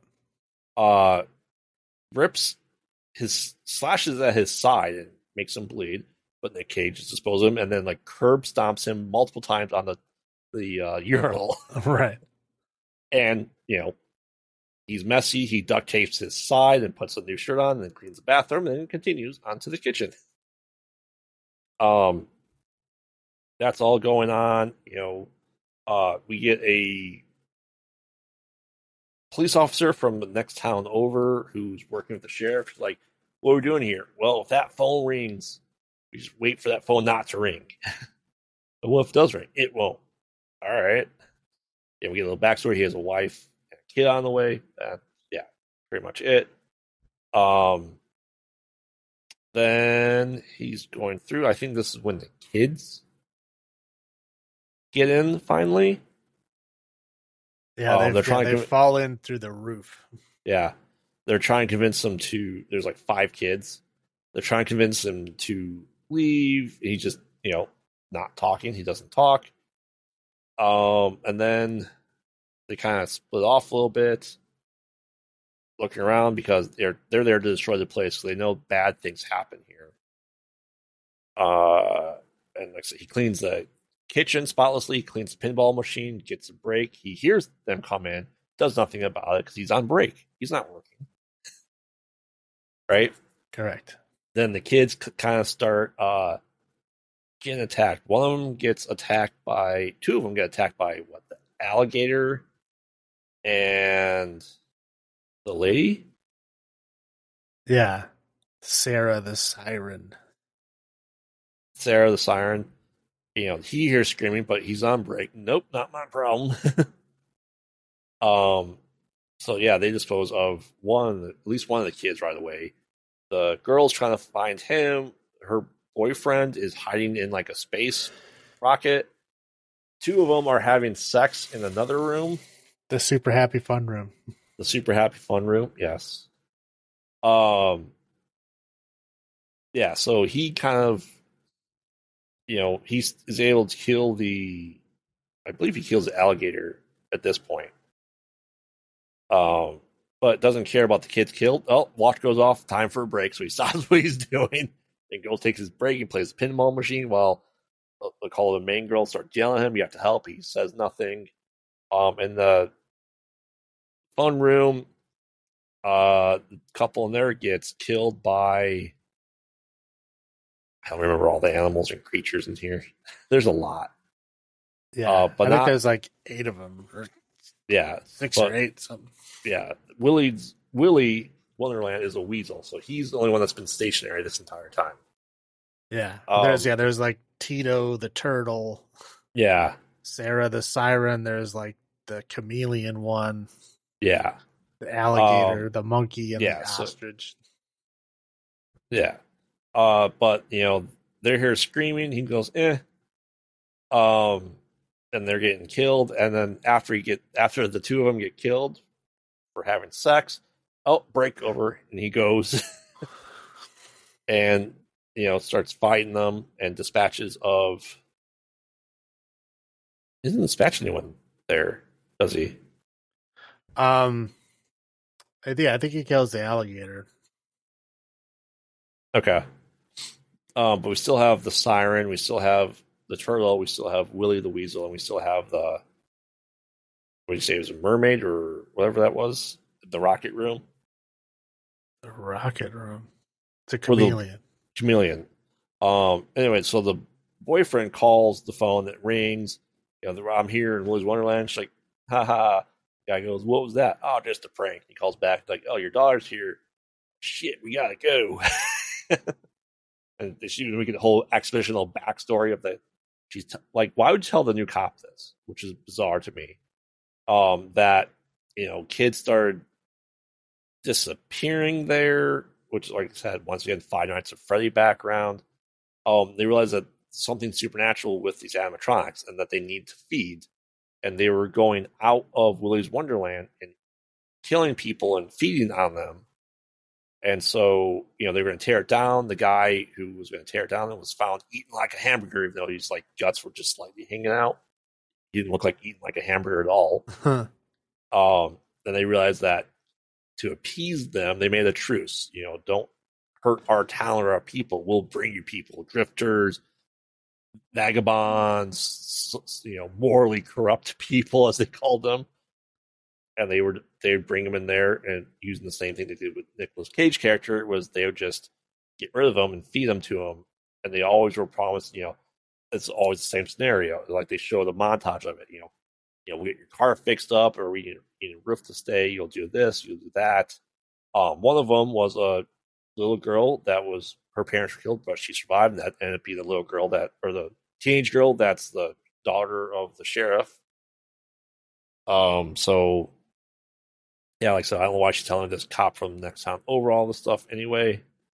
Uh, so they get there, realize that he's surviving, in fact, quite thriving in, in this scenario. Um, the chameleon kills, talks to the boyfriend. It's like, I won't hurt you. I'm not like the others. And then she uses her tongue and kills him. Um, he gets handcuffed. The daughter is taken away, but I think the turtle escapes. He's handcuffed and starts fighting uh, the siren and seemingly breaks her neck with just his legs. And then he's able to break out of his plastic handcuffs. Um, and then, you know, it's close to the end of the time. And then he gets prepared. He puts his cans of punch pop into a bag. He tapes like a couple of broomsticks together and then faces Willy the Weasel himself and just wrecks him. just like beats him to death rips off his head, covered oil. Uh, the girl's taken away with the cop, and she's like, the guy's like, you know, all your, you know, she's like, you're brainwashed, you're into this too. The cop gets killed by Tito the turtle, and she gets away and goes back to get him. Um, and essentially he's he's done for the night. The oh the uh, sheriff gets killed, right? Yes. The sheriff, lady sheriff, and then Tex shows up with his new car. They fix the car, which is surprising, and then bring it there. It's like, here's your new car. Great, add my collection. Look inside. He's alive, and the place is perfectly spotless. right. Um. So it's like he just hands out his hand, holds out his hand, gets his keys, uh, gets into his car, and you know she goes with him. They kind of drive away, uh, and then you see the siren was actually alive. She came out of the bag and sets fire to Tex and the beef jerky chewing guy, Right. um, and blows them up as well as her. And as they're driving away, he op- uh, Nick Cage's character, who's just called the janitor, by the way, Hmm. no name, just the janitor, um, opens up a can of punch pop, starts to take a sip, and stops and hands it to her, and they drive off. They see Tito the turtle still alive, and they hit him and explode him. End of movie. Yep. Uh, first thoughts. I know you've seen this one before. This is not my first time or second time, I believe. Yeah. No. Yeah. For- I watched. for- it. I watched for it when what- it first came out. For what this movie was, I- I remember discussing this with you and the D and E group. Right? Mm-hmm. Surprisingly, damn good movie. It is. Well, see, this is okay. This is. Um, uh, I mean, technically, it would be camp, right? Um, Yeah, but it's done well. It's. I mean, Yes. obviously, it takes a ridiculous situation, but it makes Mhm. it fun. It makes it good. And this is this is see, this is the kind of camp that I like. Okay, like it's done well. It's tasteful. It's it's it's just a good movie. It's fun to watch. Yes. Um, like most camp, and like it tries to take either one, it takes itself too seriously, or two, it kind of leans into the like, ha ha ha, we're a terrible movie. Isn't that funny? Which is again not funny to me. This is obviously has some production value, right? They tried. like Yeah. you know, everything looks great, everything's done. I mean, it still looks like low budget. It's not like they spent you know a hundred million dollars or anything, um, but they did a good job at what they had, and you know, and, and it shows. And it's a really, it's a just, it's just a great fun movie. Right. And when you lean into Nick Cage, letting Nick Cage be Nick Cage, it works really well. Right. Well, and again, but they didn't try to force him because you could tell the movies that they try to force him in, and he does like the goofy, you know, vampires kiss freak out type thing. Like that is again, it's you know, you're just forcing him to be Nick Cage, which again, don't force him to do anything. In this movie, you could tell he was just having fun. He was just doing his own thing, right? oh yeah. And he he had it seemed like he had a blast doing it. Yeah. And again, and it's and it's great. I mean, it's it's it says a lot of his talent that he can like literally the, the entire movie he doesn't talk, and it really doesn't matter. Yep. No, it doesn't. No. Yeah, he just grunts. Like it's not even a like a little one line at the end. He literally does not talk. Does not utter a single word Nope. the entire movie. Um yeah, like this is I have hopes that we're gonna since we're gonna have like a big production with Five Nights at Freddy and we have you know Blumhouse doing it and Matthew Lillard's gonna be in it, that maybe it will be good and what this can be, but I don't know if it'll beat Willy's Wonderland because it's because Nick Cage made that movie. Yeah, I don't know. I mean, We'll see. It, it can be done well. It can be done bad. I mean, we won't know until we watch it, obviously. But um, Right. I, I just based on experiences with horror movies, I would probably lean towards bad. But that's I'm just throwing the odds. I don't know anything about the movie. I'm just going with the No. odds. no. You know, like highlights, this seemed like a better production value of Banana Splits movie. Um, it felt more like like so we had the show, old days with Showbiz Pizza and Celebration Station, and I guess Chuck E. Cheese. And this this movie was geared towards us. We Well, okay, but this this movie did it right. Okay, Yeah. this movie played heavily into nostalgia. Yep. Right, because we all know those type of places, but it didn't try to use a specific license. It didn't have to. You know what I mean? We It understand. Yeah, we understand the concept. We don't need the actual name of something to go along with that. Right. Um, but again, yeah, nostalgia instead of names. So like I think like Stranger Things did the same thing, where it's nostalgia. You recognize all the pieces of it, but it's a new thing. You Right. know what I mean? And that's the, that's that to me is interesting. When you just rehash the same old stuff, it does that's not interesting to me. And it shouldn't be interesting to anybody else, but apparently it is. Yeah. So, like I said, highlight Nick Cage and the the well made movie. Mm-hmm. Like the the lady sheriff, I recognize her. I, I couldn't tell you her name. I've seen her in other stuff. Yeah, she always plays like a mom. Yeah. Yeah. So yeah, that those are my highlights. Well, but your highlights? Um, yeah, I mean, obviously Nick Cage. I mean, I mean, he, he does a fantastic job in this movie, and it's again, it's a, it's over the top. It's obviously ridiculous, but he does it so well, and the movie f- works so well that you don't even notice. Yeah. Um, but yeah, no, he did fantastic job.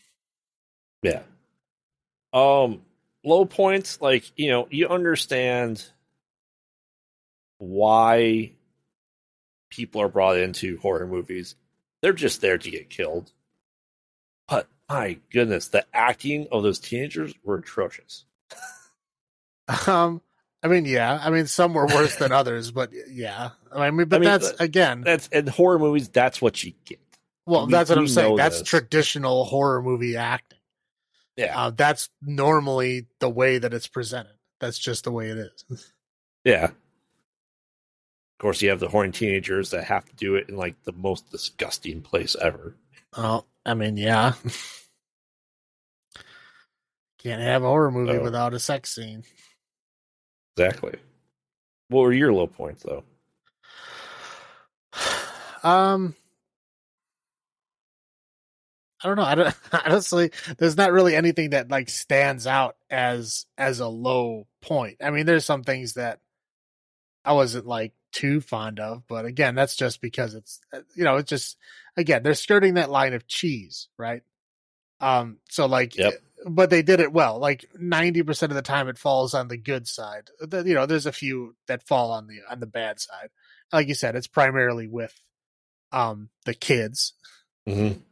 Um, I liked the whole story of how, like, the the place existed, and then they did like a satanic ritual and ended up in the the robots. I mean, that's ridiculous and goofy, but I, that Yeah. that's not a bad thing. I just I, that, I like that. I'm trying to think of it. It's something that I, I could like pull out that I disliked, and I can't really pull out any one thing.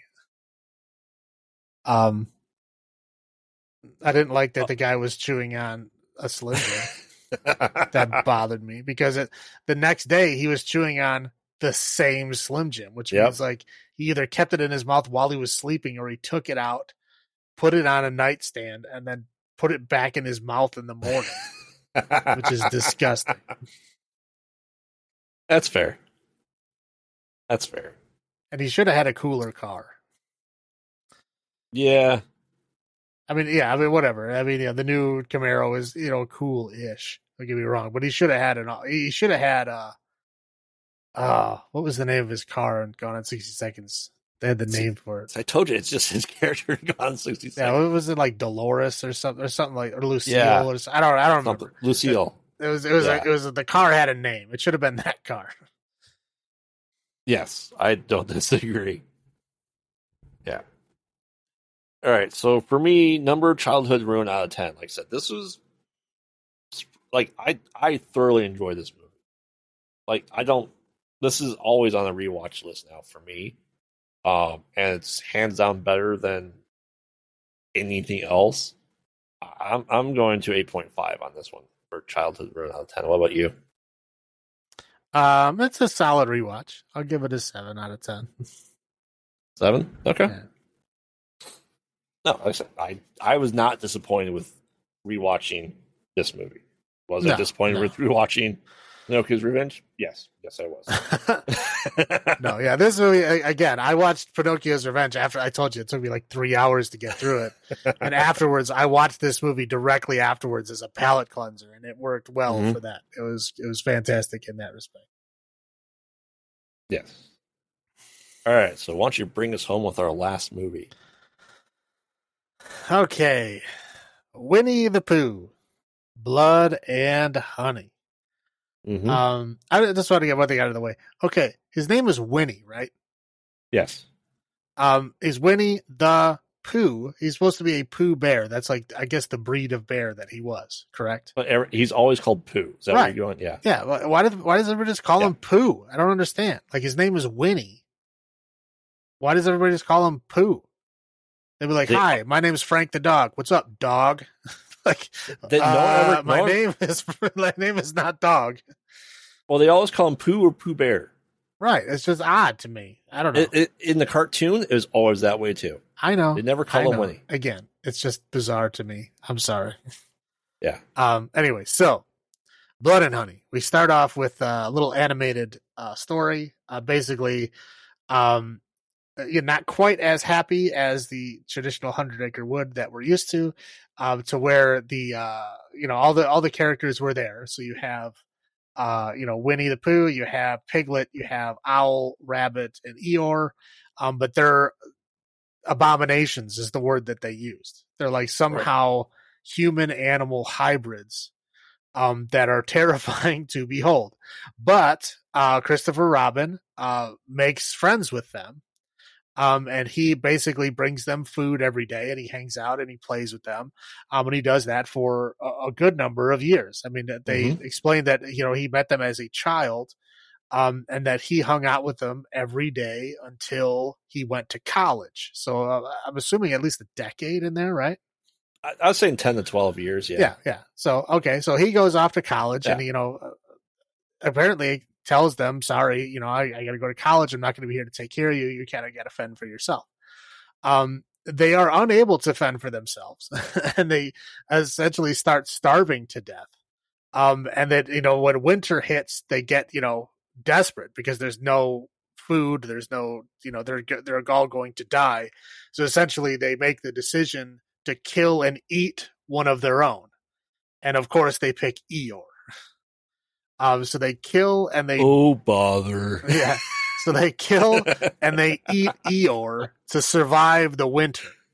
yes. Um, and because they have to do this, they basically declare their hatred for Christopher Robin, who abandoned them and uh, stopped feeding them and made them fend for themselves, in which they could not do. So this uh, act that they had to do, they blame on Christopher Robin.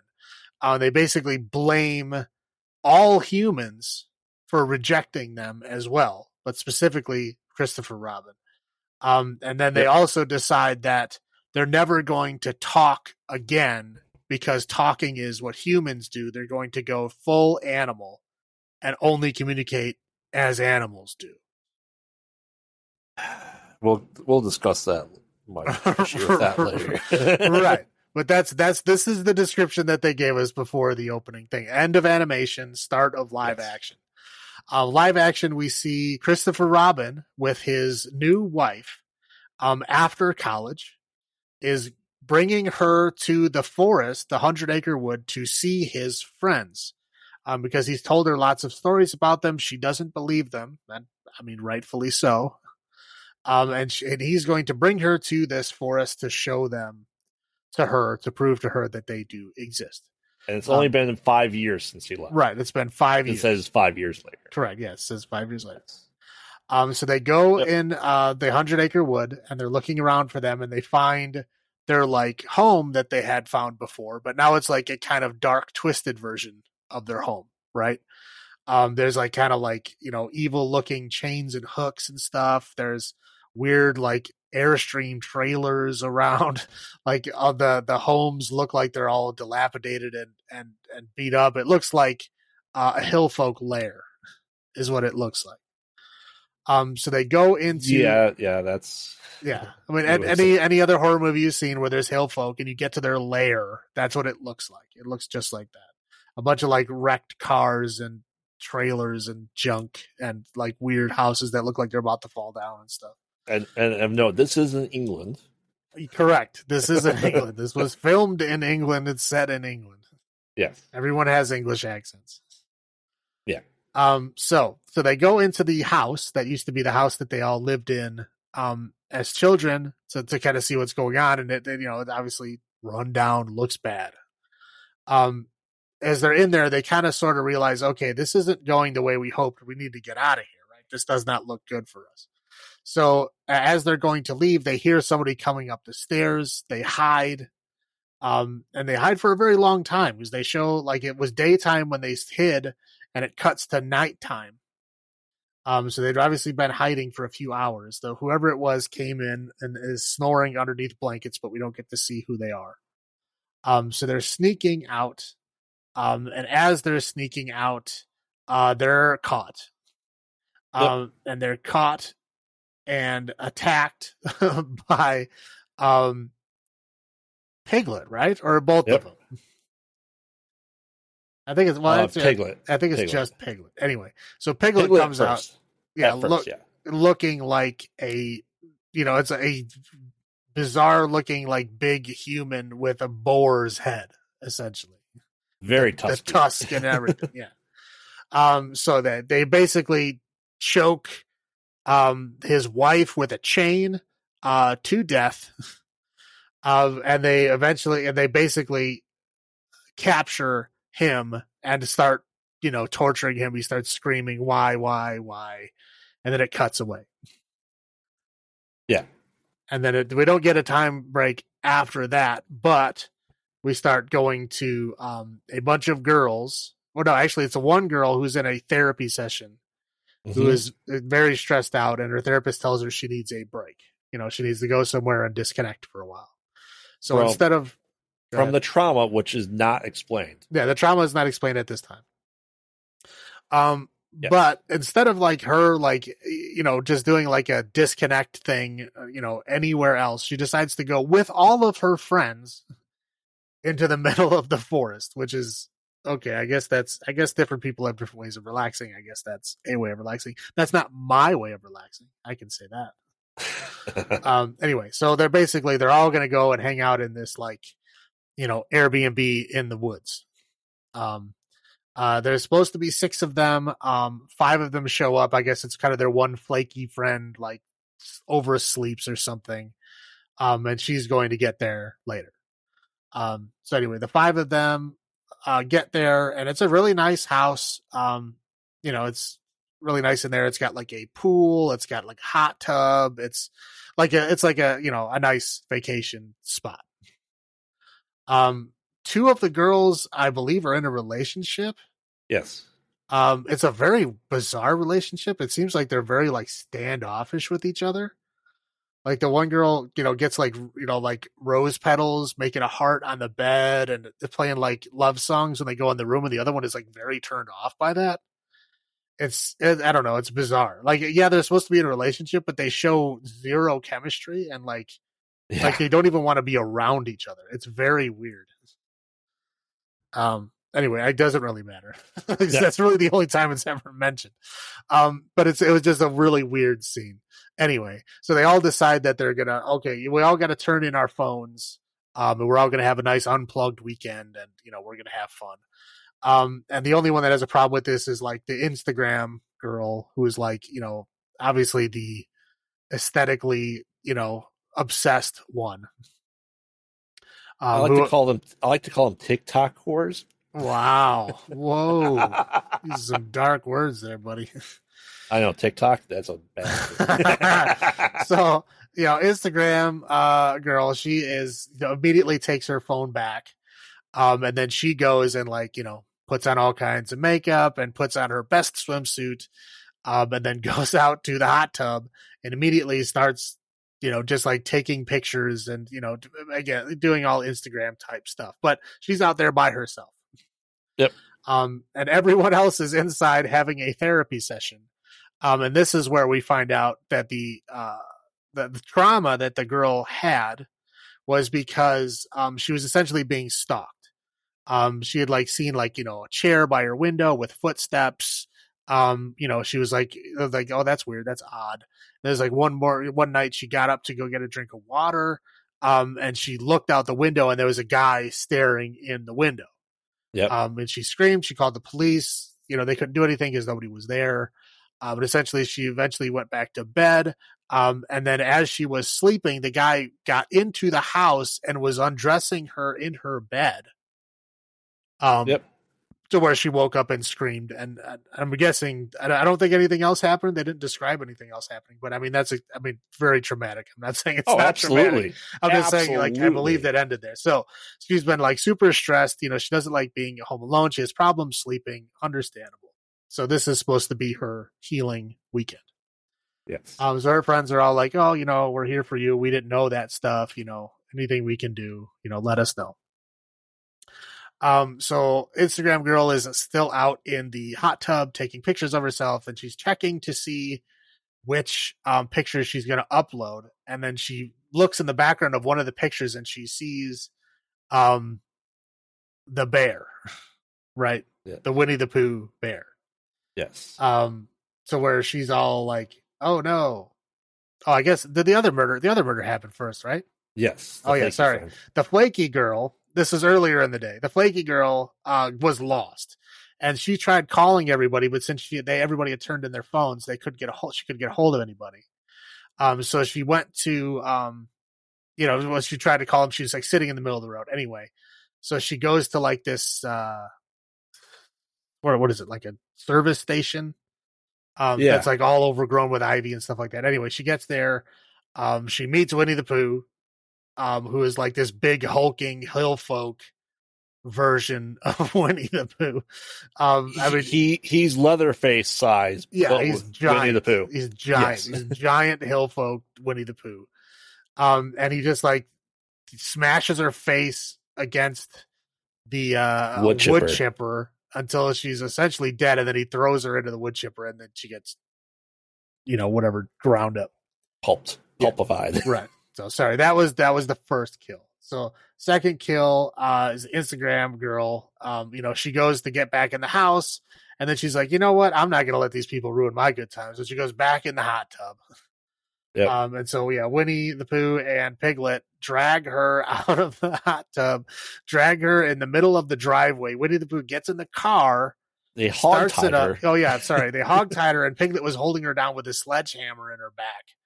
Um, Yes. And then Winnie the Pooh started the car up and then drove it over her head. Yep. And we got a pretty graphic scene of her eyeballs popping out as her head was being squished Yes. by the car. Um, and then they leave they leave the body there.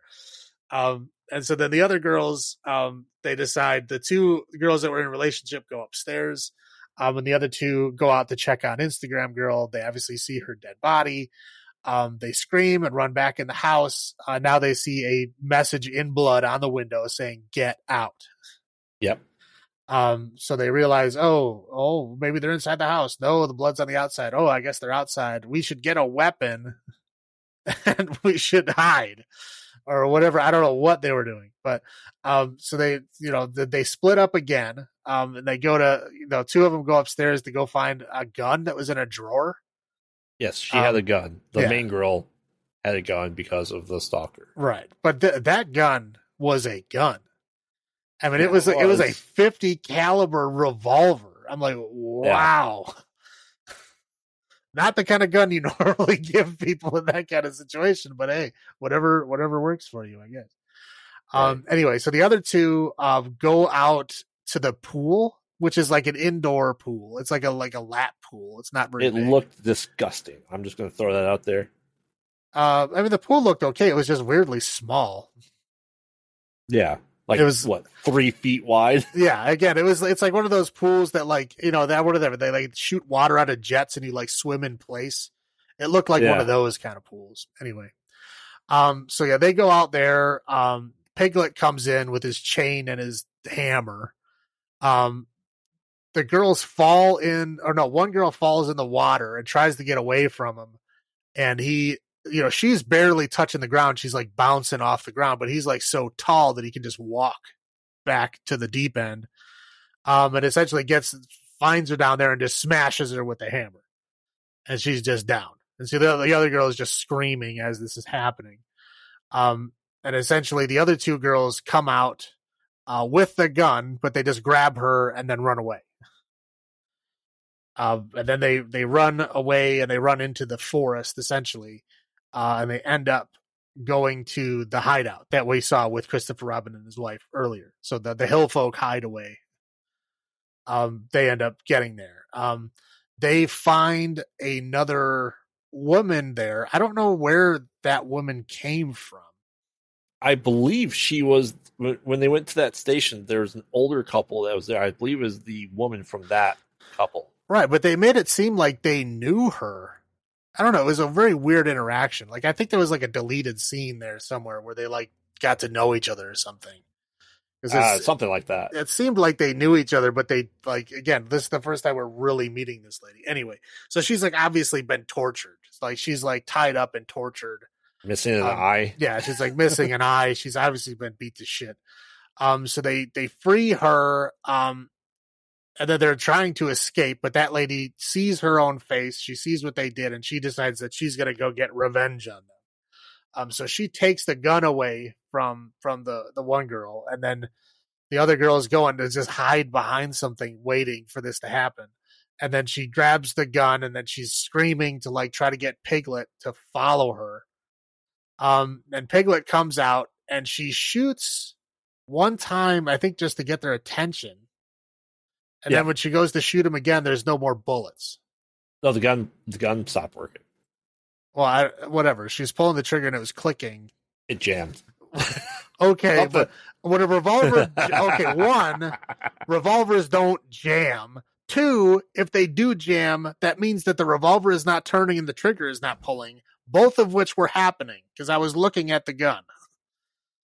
So I don't think the people understand how guns jam in this. But again, to me, it just seemed like they didn't, they only had one bullet, which is Yep. stupid. Anyway, regardless, the gun doesn't work. Um, Piglet essentially kills her, attacks her, and kills her. Um, the one girl who whose girlfriend was murdered by Piglet, um, she finds his hammer and essentially goes after him and ties him up and then you know basically tortures him and and I guess kills Piglet because he doesn't Yeah. show up again after this. Correct. He's he's dropped like a sack of potatoes. Right. Yeah. So Piglet has been killed at this point. So all that's left is is is Winnie the Pooh. So Winnie the Pooh is chasing uh the two girls that are left through the woods. Um they end up on a road um and they see like a truck headlights moving towards them so they wave them down and like four good old boys get out, right? Um so they see this big old bear looking thing.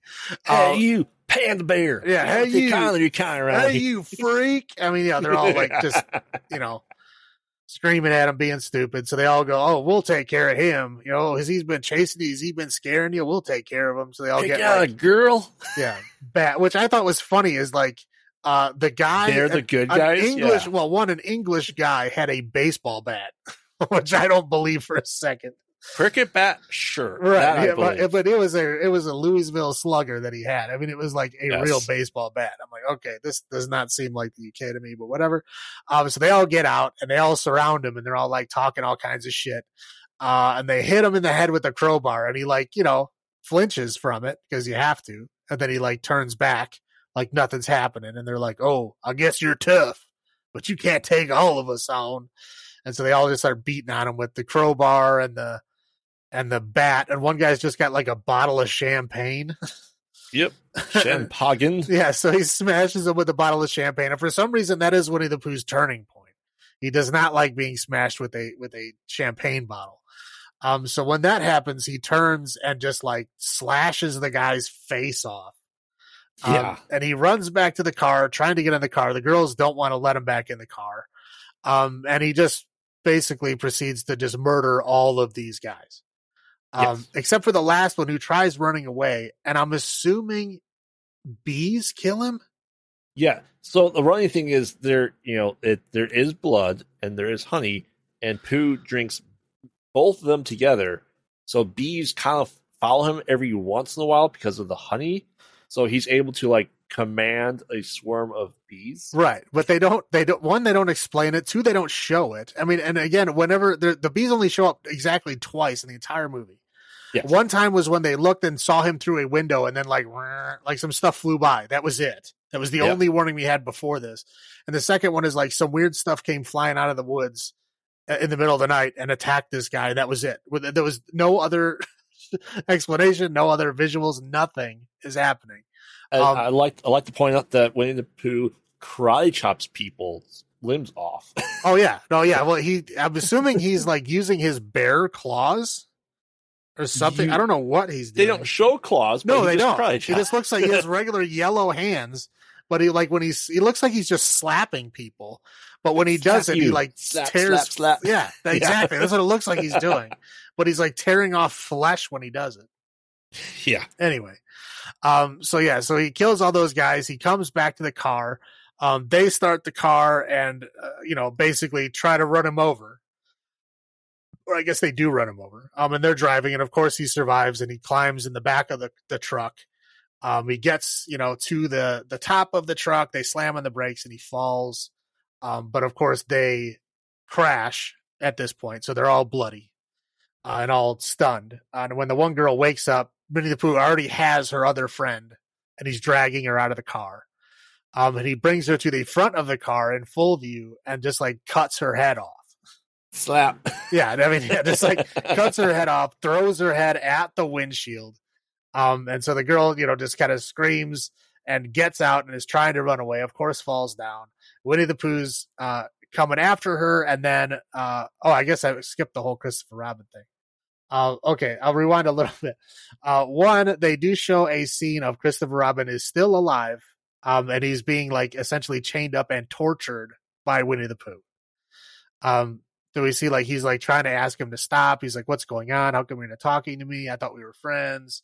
Uh, Winnie the Pooh looks like he has like an emotional moment, looking in the mirror, like, "What have I become?" Um, and then he just grabs a whip and just starts whipping Christopher Robin. Now he grabs a like braided hair. Yeah, well, it's yeah, it's like a hair whip, whatever. It's a whip.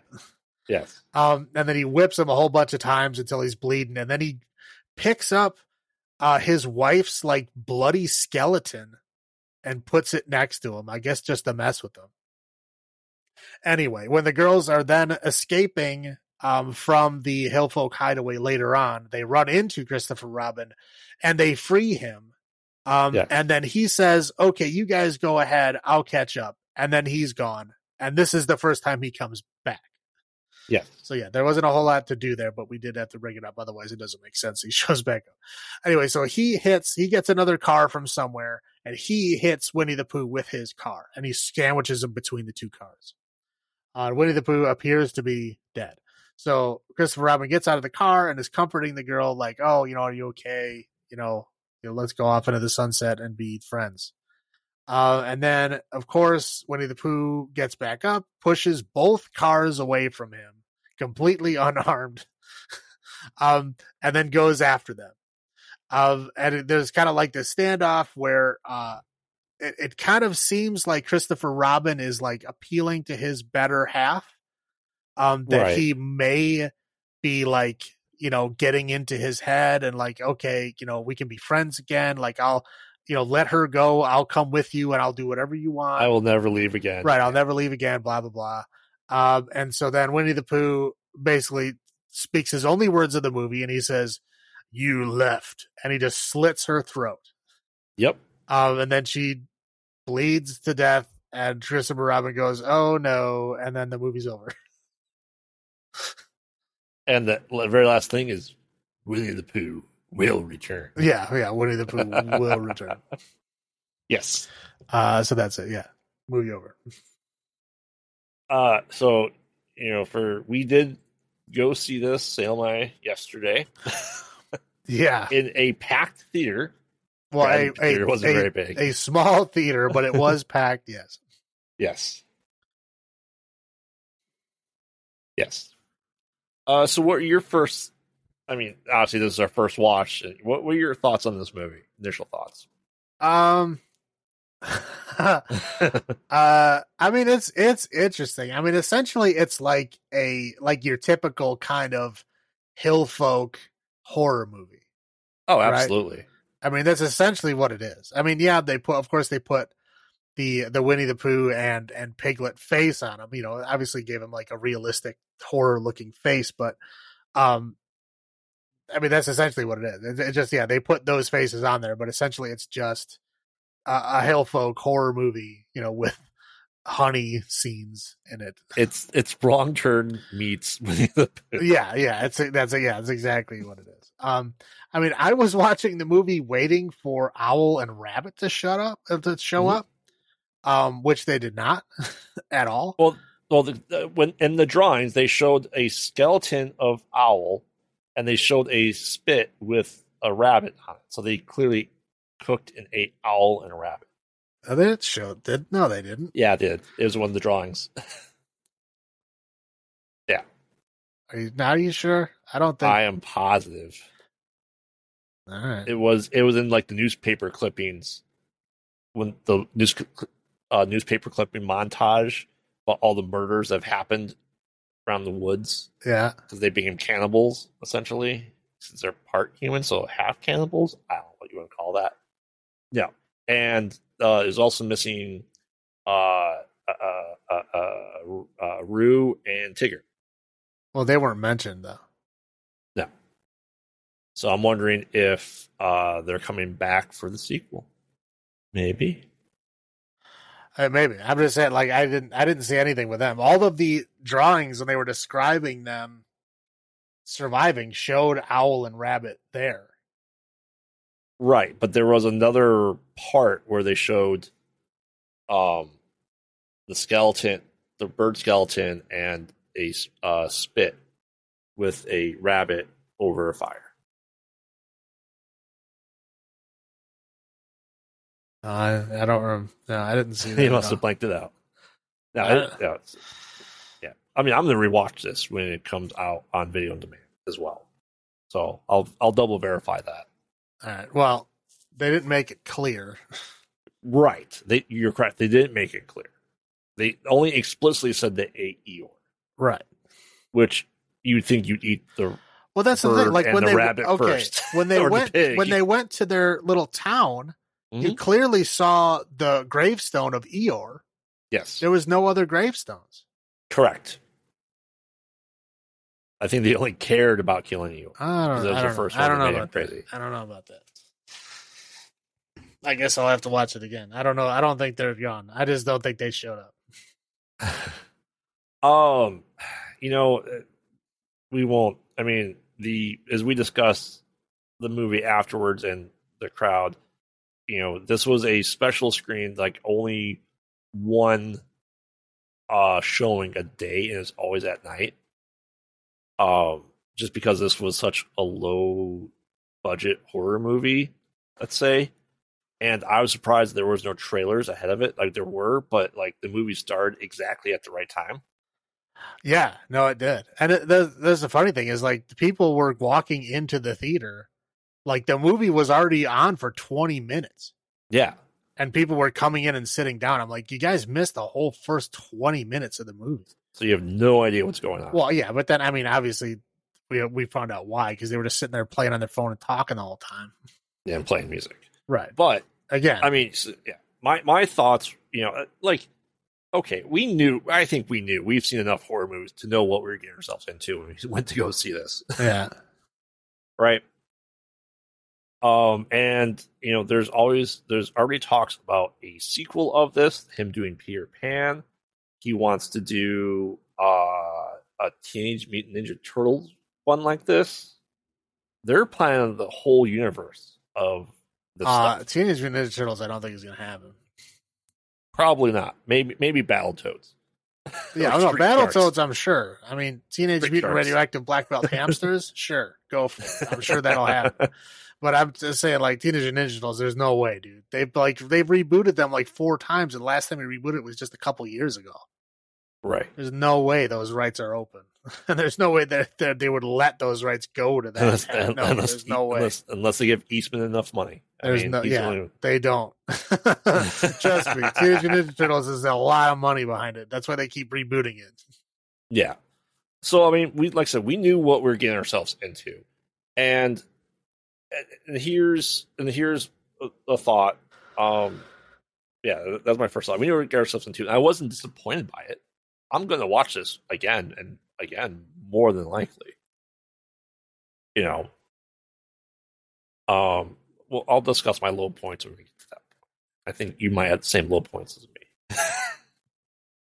what about highlights for you though? Um, highlights for me was the animated beginning. Um, it was great. It was fantastic. I mean, uh, the animation was terrible. It looked like somebody like drew it with pencil on a piece of like regular paper. Um, yeah. But it was it was done well. The like the narration, the way that it was like presented and described, like it was fantastic. The whole movie could have been like that. I would have been fine with it. Like I would not have been upset at all. It was great. Like I that, it, that to me was like this is fantastic. It sounded like uh uh Rob Zombie's Doctor Loomis. Uh, yeah, didn't it? A little bit, but it's British, so I mean, maybe that's. But I can see him doing a voiceover work for that. Quite honestly, Malcolm McDowell. yeah, uh, I mean, I don't, I don't, I don't think it was him, but um, I thought one of the good old boys was Taika Waititi for a minute. It's yes. It looked just like I'm like, there's no way he's in this movie, and then it showed up from a different angle, and it wasn't him. But I was like, there's no way. And then and then like a British Danny Trejo. right? Yeah. Oh no no no! He uh uh. Oh, they look like they could have been in Mad Max. Quite honestly. yeah right? Like one of them looked like a good old Australian guy, like the mutton chops, and well, he had an Australian accent too. Yes, he had he had the sleeveless button up flannel, yes, and the and like the the crocodile Dundee hat, right? And even their car was two cars put together, right? was, right.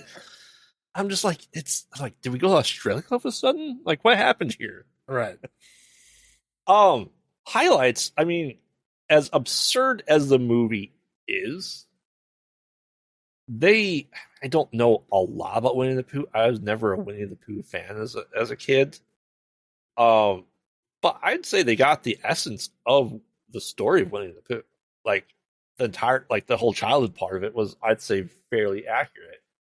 Maybe not the the freak hybrid pigman stuff, but well, I mean they were they were like bears that could walk and talk. So I mean, it's not a big stretch to say they were like you know half man, yeah. half beast abominations. Yeah, I mean this. I feel like this movie was better than I was expecting. yeah, no, yeah, what I was expecting. Was. Yeah. Um. What about what about low points for you? I want to hear what your low points are. I um, might know what mine are. I mean, low points. It just, I mean, there's several of them, but they're basically just how ridiculous those women were. I mean, um, I mean, obviously, like Hot Tub Girl, it's like, dude, seriously, like your friend is here for a therapy retreat, and you're out there, like in makeup and a bathing suit. Like, no, you know what I mean? Your friends are here for a, an adventure, and you're not even paying attention to them. Uh, uh whatever. It was right. She was just a very, very shallow, shallow person. Yes. Um, but I think uh, the the lowest point for me is I don't know what they did to that poor woman. Um, but the one woman when she was like in like uh, in the the the, the hillbilly hideaway, they had mm-hmm. her like laying down on like I don't know if they were gonna like butcher or whatever the hell they were gonna do, but they had it like tied up and she was laying on her back, and they gave you a profile of her entire body, and when she was laying on her back, the way that I don't know what they did if it was like a weird push-up bra or if they had like a girdle on her or I don't know like a what like a did. like the 50s bra that was yeah. perfectly pointed. Yeah. yeah. It was like one of those, but it was like so her body was so bizarrely shaped it looked like a like a triangle. like yeah. Like uh, I mean seriously like her, her breasts were like coming out of her neck and they were going like straight out and then they came in a sharp angle down. I was I don't know what they did to that poor woman, but I felt so bad for her. But you think with like the kind of extended scene that they had, you know, like profile linked like that, you'd think they would like see, oh, that looks terrible. Maybe maybe we should take the girdle off of her. but no, they left it. They left it in. Yeah. Uh here for my low point. Mm-hmm. They shunned humanity, but they sure had no issues using humanity's tools and cars. or clothes, or clothes. right? Like if you're going to shun humanity to the point where you won't speak human language, but you're still going to wear hillbilly clothes, and use know how to drive a car and use a hammer and have trailer park trailers and like I'm like okay you want to shun humanity and there was not a lot of human things in Winnie the Pooh from what I can remember well, they lived in houses, right but they're but not houses houses like a tree or Well, it was cave. a tree that had furniture in it. I know it was but a house. But what I'm saying is, okay, that's when they were accepting of humanity. That part's fine. They go, we're shunning humanity. Oh wait, let's use all these things humans have. It was that's what made it more hill folk, more wrong turn than I think they should have been. They should have been able to like make spears out of wood and or use, you know, piglet, gore someone. Well, yeah, if they were if they truly shunned all of humanity, they would have been running around on all fours, totally naked, right. making pig noises. Um, Right. I think they just put that in there to explain why they don't talk because I think they probably couldn't talk in those masks. Right. And I understand that, but they they I feel like because they they said they shunned humanity, but they clearly didn't. It's just for speaking. They decided they should have said they didn't want to speak human language, and that that would have been fine, but not shun all of humanity and all of their things. Right. Well, I mean, yeah, he was wearing like overalls and a flannel and like Timberlands, right? Yes. Um, Yeah. and they were clean, which means that he's doing laundry, which means that he's Yeah. pretty like human. I mean, in his in his actions and stuff. Like, I mean, that he doesn't talk is pretty stupid considering if you're doing laundry. I don't know of anything more human than doing your own laundry. Well, also, I, I don't know many bears that would kill something and go wash the blood off of them. Well, yeah. I mean, again, it's yes, I can agree with that. Very pick and choose with their, their Right. animalistic shunning. Yeah, and so and maybe we'll get back with more Christopher Robin because he's not gone, and Pooh is coming back. so that that's my low point. Just I'm like, all right, like you're you're breaking your you're picking your and choosing your own rules here. You make the rules, establish it, and follow it. But no. so, number of childhoods ruined out of ten for you on this one. Uh, mm, six. All right, so it's rewatchable with a drink. Ten. Yeah. I mean, like I said, I'm going to rewatch it again when it comes on on demand. I'm watching it with the wife. She, I told her what happened. She's like, "Not Eeyore." I'm like, "Oh bother! I guess you should eat me." That's right. Like they needed to have that there because he was very depressed, to say the least. Right? yeah. Um, I mean, it's it's better than the Banana Splits movie, but not as good as Willy's Wonderland. So I'm going seven point five.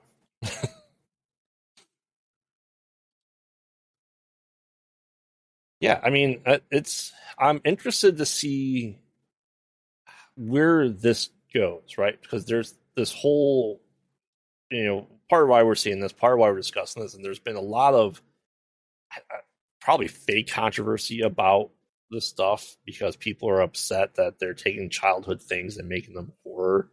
Which you could arguably say that most of our childhood things were quite graphic and horror from the original stories, from the original fairy tales and stuff like that, and they toned them down.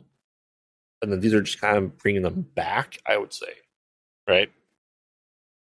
That's fair. Yeah. Because Grimm's fairy tales were not happy things. Well, right. Right. So I'm perfectly okay with them continuing this trend. I would love to see this trend happen more. Well, they tried to do it. They've tried to do it multiple times before. Yes. Like, I mean, how many Hansel and Gretel movies do we have? Right. It's like four. Yeah. I mean, that was right. And I think, ooh, that should be in the woods ones for us. New Hansel and Gretel. Well, that we could do a whole show on Hansel and Gretel. There's at least three that I know of. Yeah. Or like Grim Fairy Tales. But Well, there's I'm a lot of those. Yeah, I mean, I don't think anything that comes out would taint, ever taints like my childhood memories of the original thing. Like I'm still, you know, when people always say, "Oh, this ruined my childhood," that this movie, this remake or whatever or sequel that's 40 years later gets rid of your memories of what you enjoyed from the first ones. And I can just go, that movie's bad, and still enjoy the originals right? And I don't think I, I don't think they're ever going to make something here that's going to make me like not like it because it is horror movies. Um, I'm just trying to think of what properties I'd love to see go this way. I mean, I feel like there's so many things that could go this way. I mean, yeah, I mean, do any of them. I mean, that'd be great. Any anything that's a Disney movie that you can counter with a horror movie is good in my book. Oh, absolutely. Um, and I'm hoping this trend continues where we start getting more good ones. Because going through those lists, there's been some atrocious ones, and we didn't even hit those on this episode, thankfully, other than Pinocchio's Revenge. um, yeah, there's there's a whole other skew of this thing that people always get upset by it. Well, they get upset. Well, again, they get they're getting upset because this movie does what um well, what I was talking about before, what the Banana Splits does not. Is that this movie, like Winnie the Pooh, has been popular for a very long time. And it continues to be. Isn't it like a hundred years at this point? Well, it's over it's over Something like 100 years. that. That's why it's in the public domain because Yeah. the original books Yeah. yeah, are over 100. Yeah. But yeah, but and and Disney tries and tries and tries to stop people from doing this kind of stuff, but they can't they can't stop it anymore. That's why this happens. Um, but Winnie the Pooh is still popular. You know what I mean? Right. Like people still know what Winnie the Pooh is. People still know. Uh, so essentially, Disney has you know this this probably Winnie the Pooh that's been popular for you know however many, I don't know when their Winnie the Pooh shows came out, but it was a long time ago. I mean, it was you know younger, older than me, and I'm pretty old. Yeah, Um, but anyway, so they've been, but they've been, you know, they persist, right? They've been popular for a very long time. They've stayed in the, you know, knowledge of everyone. Like even kids, you know, nowadays know Winnie the Pooh. And every generation, oh, my all kids the know way Winnie back, the Pooh, yeah. hands down. right? And like all the way back to my parents, probably maybe even a generation further than that, knows who Winnie the Pooh is. It's never gone away. It's always been right there in the pop culture, you know, pantheon, right? Um, Yeah. Now, so like Winnie the Pooh, Blood and Honey makes total sense because if you can make a horror movie based on a still popular franchise, why wouldn't you do that, right? It's an easy name recognition thing. People go and watch it. Now, this is what I feel like the Banana Splits had to like manufacture, right? Mm-hmm. They were like trying to pretend, like, let's pretend like the Banana Splits have been popular since they came out, like exactly like how Winnie the Pooh was, right? Winnie the Pooh was popular when it came out, still popular today. Banana Splits popular when it came out, died in two years. Nobody gave a shit after that, right. right? And so they manufactured this alternate Earth where people still give a shit. So where now the movie makes sense because this the people still like it today. Which Mhm. again, I don't. I- again, I didn't understand what the audience was, but it's really like it's they a movie like this that makes sense to me why they would make it, and they tried to like force that, but and then but it's again they had to put it in an alternate Earth in order for it to even make sense. That's how stupid the Right. idea is that they have Right. to go make an alternate Earth where it even makes sense. Yep. Yeah. No, I, I- I hope this trend continues because, you know, I, I- don't necessarily like the idea of Disney owning the stuff, considering Disney didn't own the original books. So they shouldn't be able to own those rights. And I don't think they should be able to own the rights to the Grimm fairy tales and that stuff. I think people, it's public domain, so it should stay public domain. Yeah, it's the same name, but you already took that story from someone else. It's not your original. Well, and, and now they know that, and now that's why all of their new stuff is all original because Correct. they know that nobody can take that away from them. But when they started out, they were still playing off of of known things. Like all of their earlier stuff was all Yep. known stuff. You know, again, like Winnie the Pooh, Peter Pan, Snow White. You know, all this stuff was already existing. right? Mhm. Uh, they got it from stories from somewhere else. I mean, like all the way up to like, you know, Little Mermaid, Aladdin. I mean, those were all stories before they got their hands on it. Yep. Um, so now they understand, like, oh yeah, well, we shouldn't have done that. it's like eventually, eventually, it's going to be, you know, uh, public domain, and people can do whatever they want with it, and then it's going to be like, you know, our franchise is going to be tainted, you know, like Blood and Honey taints uh, their Winnie the Pooh vision. I'm sure. I don't think it does. I, I think they're separate enough that I don't think people are going to confuse them. Oh, I I know that. I mean, it's fine for me. It's fine for most regular people. I'm just saying, like Disney execs don't like it. Um, and moms that you know clutch their pearls when anything bad ever happens, they're going to be very upset by it because it's something that their children love and that they might be confused because again, they think everyone's an idiot. Mostly Oh, because well, they so are. Think of the children. yeah, it's it just get over yourself. I mean, these people get upset about everything. So again, I can see those people being upset, but again, they're going to be upset at anything. Correct. Right. So, all right, cool. Like I said, over, overall, it wasn't it wasn't a horrible week. Uh, Um, the best of weeks. Either. I mean, it wasn't it wasn't the greatest. It was better than M Night Shyamalan at least. right. So that's we got that going for us. For right. week. All right. Cool. Anything else to add to this? Uh, nope. Okay. So what are we watching next week? Uh, stay tuned for next week as we dive into our March director spotlight. We're doing Brandon Cronenberg. Uh, we'll be watching three movies. Yes. We'll be watching Antiviral, Possessor, and Infinity Pool. And of course, as we know, spoiler warnings ahead because Infinity Pool just came out. Um, so if you want to hear us ramble, you have to make sure you watch it before then. Oh yes, I, I'm I'm excited. We did we did one spotlight of on his dad. Doing Brandon next week. I I'm I'm excited for this.